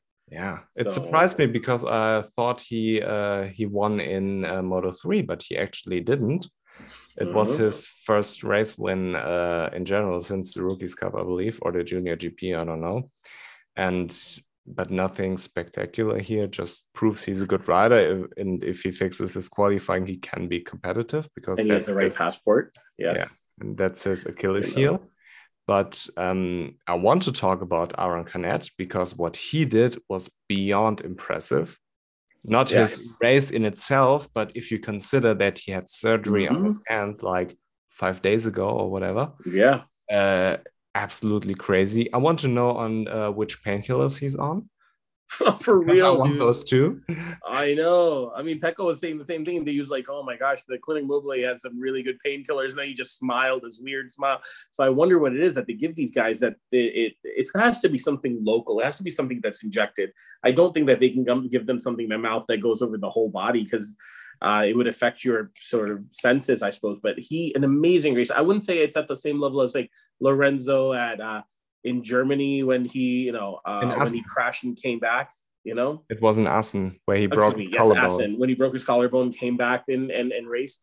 Uh, but um, a, a very close one. You know, I, I think it was very very good, and obviously has a huge pain threshold. If you look at his full body tattoos, uh, which is really, he's a cool dude in his Yeah. own way. I mean, he doesn't give a fuck. Yeah, Uh, you know, um, but unbelievably amazing ride Yeah. uh, by him as well. yeah. And uh, just uh, to mention Celestino, Celestino, I mean, I think he's in the VR 46 squad. So I think if anything, he would get pushed up to the VR 46 MotoGP squad. I, I, I would Yeah, assume that that would be the logical step. But who do you replace? Do you want, if you're Valentino Rossi, would you fire your brother or would you fire the rookie who is doing very well, who is also in your academy? You know, Yeah. the better version would be to put him uh, on a Ducati because if I'm Ducati, I want an Italian rider on my bike. And I also would like to have Frankie on my bike because Frankie is a very, very, very good rider. People tend to forget what Frankie used to do when he had a good bike underneath him. Uh, yeah. He was uh, dominating races in 2020 on a, a satellite Yamaha. He was mm-hmm. destroying the field in Moto 2. It, it's crazy. He was just unfortunate that he had so many bad bikes. He had the Honda in his rookie season and he has the Yamaha now. But if everything works for Frankie and he has a good bike underneath him, he is very, very, very good. Yeah. I mean, do you think that the, again, with the injury, like, do you think that he's the same rider before the injury? I mean, that injury is like, and you wouldn't think of that a knee injury. Like, if he was a soccer player, you'd be like, all right, bro, blown out ACL, you're done you know but and obviously it's a very physical sport even motorcycle racing but i'm surprised at how much it's affecting his riding um you yeah. know the messed up knee yeah i don't know maybe he needs to go to uh, panama and put some stem cells in the in the knee but I don't know. Uh, would be interesting to know regarding the painkillers. I talked with uh, Remy about this uh, because painkillers in the MotoGP test, and he uh, pretty much said, yeah, uh, I threw him in and I was half of my face. So it was a big bag of drugs, he said, that the doctor pulled out. Uh, you can watch the clip on uh, my Instagram, Bad MotoGP podcast. I pretty much uh, had some reels of it and should be in there, if I remember correctly. And um, yeah, basically, it's something you take in, uh, but I believe there are different painkillers, maybe some like injections, some like some like pills to swallow. I don't know, but nevertheless, what Aron Canet did was supremely impressive, and those are the kind of performances that defy your championship. Mm-hmm. Aron Canet basically has this big of balls right now because mm-hmm. he's this confident, while Celestino Vietti probably, I don't know, uh, things like, damn, this dude smoked me with a broken hand. I don't get to grips with the bike right now. I don't know what's happening. He's yeah. I don't want to say he's pulling a Lorenzo Baldassarri, mm-hmm. but he is a little bit on the downside in the last two races, and he needs to go back up again. And um, yeah, but nothing really happened in uh, Moto 2 except Pedro. He crashed unfortunately in the uh, 2nd mm-hmm. lap, I believe. Was yeah. it? Was it? Oh, and uh, we have the Fermin Aldeguer and Jake Dixon incident. Yeah. But uh, Pedro, he um, that was very ambitious by Jake Dixon. Yeah. But uh, regarding Pedro, he um, he took the uh, inside line, and Fermin Aldeguer pretty much was on the outside. They kind of touched, and he crashed. These things happen, but uh, I believe it was good that he picked up the bike and rode until the uh, rest of the uh, until the finish of the race. And yeah. um, first of all, it was like a test for him now because he just yeah, yeah. had free track in front of him and could do whatever he wanted. And he chose violence and uh, he called up to uh, Antonelli and I believe it was Sean Dylan Kelly or Cameron Beaubier, I believe, one of the American team riders. I can't remember which one. And he was smoking them. It was like Alex Rins and Remy and uh, Lorenzo Savadori. No. It was yeah. so much faster. It was incredible. So um, yeah, just get to grips with the bike. He's still a rookie. These things happen. It's valuable. Happen. Yeah, it's valuable to have time on the bike. And as you said earlier, you need to get accustomed to um, to the Moto 2 bikes because they take much more maturity to ride them. Source Remy Gardner. And yeah. um, he just has to learn it. And he's in a yeah. perfect team. I wouldn't uh, want to be in a different team because mm-hmm. if you're in Moto 2, you want to be at Red Bull KTM Ajo, you want to be at Marc VDS or uh, Valentino Rossi or Sito Pons. That's, That's pretty it. much uh, the teams you want to Those be. are the four manufacturers, uh, yeah. teams of uh, yeah Basically. those yeah. those are the big boys and yeah. um, he's he's very very very good he's just doing rookie mistakes it is what it is but the speed is there the talent is there and if he works into the right direction which i believe they will he will compete for victories maybe later this season but for a fact next season yeah if, if if if he can win a race or be really close to winning a race before the end of the season then i would put my whole um, I would put a giant chunk of money on him winning the championship next season. Yeah, bet the Easy. house. Yeah. Sorry, then, uh, babe. but huh? Sorry, babe. We have to move out. I bet the house on Pedro.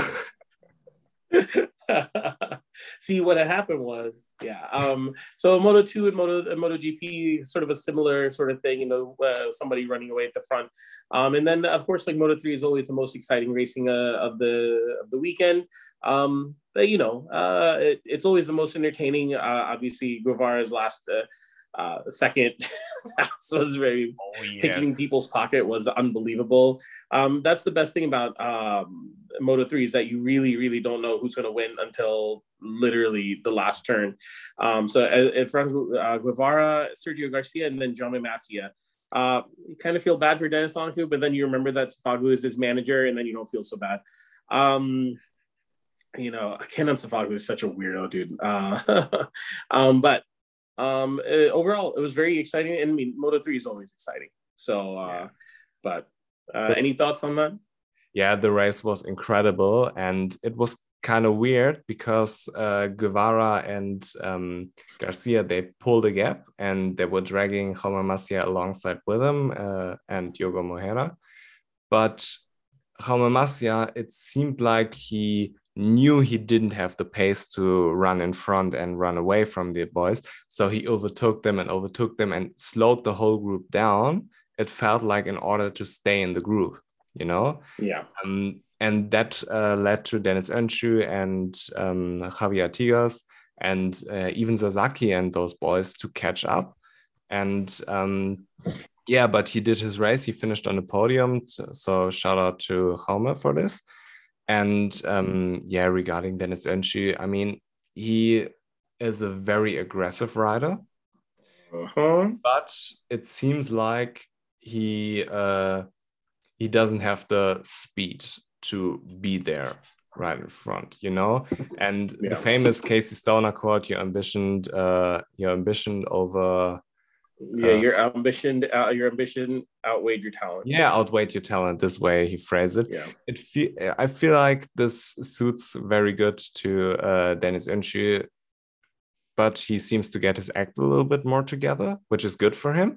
But uh, it seems like he doesn't have quite the speed. He is very fast, yes, but not like top tier fast, not like uh, yeah. Izan Guevara or like uh, uh, Sergio Garcia.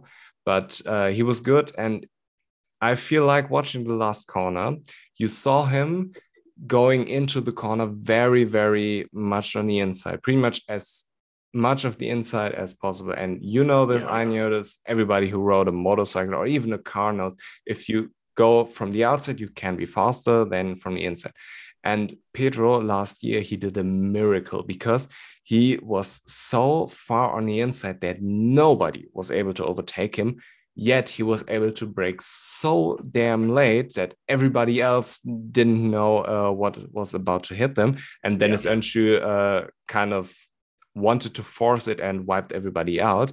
And it felt like Deniz wanted to do like the same thing as Pedro. He monkey see monkey do you know? He saw. Pedro do this uh, last year but unfortunately he didn't have quite the talent Pedro has or the skill Pedro has to uh, pull this move up. Oh, yeah. So he was on the inside, and Guevara, he probably was like, fuck it, I brake later than you, and on the outside, and he overtook like two dudes on the outside, which was the only way to overtake Öncü because on the inside you couldn't overtake him otherwise uh, it would have uh, gone completely wrong so he, he took, took, almost too protective of a line yeah. yeah.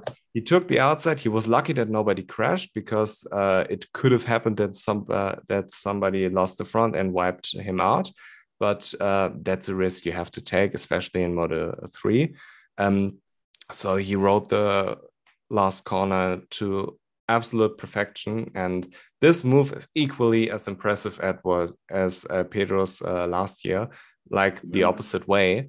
And um, I'm very happy for him that he uh, that he finally got his first real race win because yeah. America last year doesn't count in my book. Yeah, somebody said really cool. It's like he pulled a Lorenzo at Lorenzo turn with Lorenzo in the stands.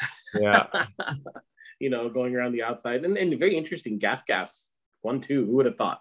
Yeah, you know? but they have the best two riders, and uh, Dennis Foggia was nowhere to be found. He was going backwards the entire time, and you can't uh, claim to be a, a, title challenger and have those kind of performances. This is exactly what costed him last year the title, that he had these up and down performances while Pedro was getting like a ninth place here, an eighth, eighth place there. And if he was on front in front he was in front. But pedro pretty much had one mistake which was aragon. And dennis foggia had like a couple of bad races especially at the beginning of the season. And he kind of repeats it. Uh, this is this can't happen with guys like guevara and garcia being constantly at the front you know? Yeah. Um, but it seemed like honda uh, had some major issue. Yeah yeah 100% yeah. But but so Le Mans, uh, Le Mans next, right? Yeah, in two weeks, which will be interesting again because in uh, Moto 3, uh, I've heard that the KTM is better in the first gears, like acceleration wise, and mm-hmm. the Honda is better in the later gears, uh, which goes to high end uh, top speed, which explains why Andrea Migno was unbeatable in uh, in Qatar, for example, on the straight, and Sergio Garcia could not overtake him. But in a track like Jerez, where you don't have these long straights, or in a track like Le Mans, where you don't have them either, um, it's probably uh, easier for the KTM. Uh, I don't know how they um, feel in the corner and on the braking, but uh, mm. yeah, Scott Ogden. Well, the weather is always so iffy, iffy in Le Mans. Yeah, Le Mans well, is a so Weather is going to be. Uh, if it rains, it could be anybody's uh, anybody's race. If it's dry, then you know, we have our main protagonists in all three classes. So yeah, it'll be very interesting to see if Pecco can keep up his form and uh, you know, and everybody else. So we'll see. I want to give a quick shout out to Scott uh, Ogden for being the top Honda as a rookie. He uh, we joked a little bit about it. Uh, he said pretty much that the uh, he didn't have the rear wheel cover at the uh, first races. That this was the reason why he isn't at the front and now he got it and he's the top Honda. So shout nice. out to him. and uh, yeah, just to wrap this uh, up, I can totally recommend to everybody to go on the race in Spain. It's uh, very, very organized. Um, I would still prefer uh, Valencia because you can see everything. We were at turn six last year, and except from the main straight and the last corner, you can see the whole track, which was amazing. Jerez also very, very nice track to be in, especially the last corner. I can recommend it there. And uh, yeah, Catalonia is next on the bucket list. Nice. And very, Mugello. very cool. And yeah, little Mugello. Yeah, that's definitely that's on my list as well. So yeah. I'm gonna do the whole thing. Do the track. I'm gonna go do the Bologna Ducati factory tour. Everything. It's gonna yeah. be good times which is uh, also beautiful. I've been to Rimini uh, and uh, last year for the Emilia Romagna Grand Prix, and mm. we went on our way home to Bologna and watched uh, or visited the um, Ducati Museum. It's beautiful, especially if you like Ducati and have a little bit. Um, yeah, you get a little bit of a boner for history and, uh, the Ducati Museum is uh, perfect for you. Unfortunately, we didn't uh, have the uh, the guide with us, but mm. it is what it is.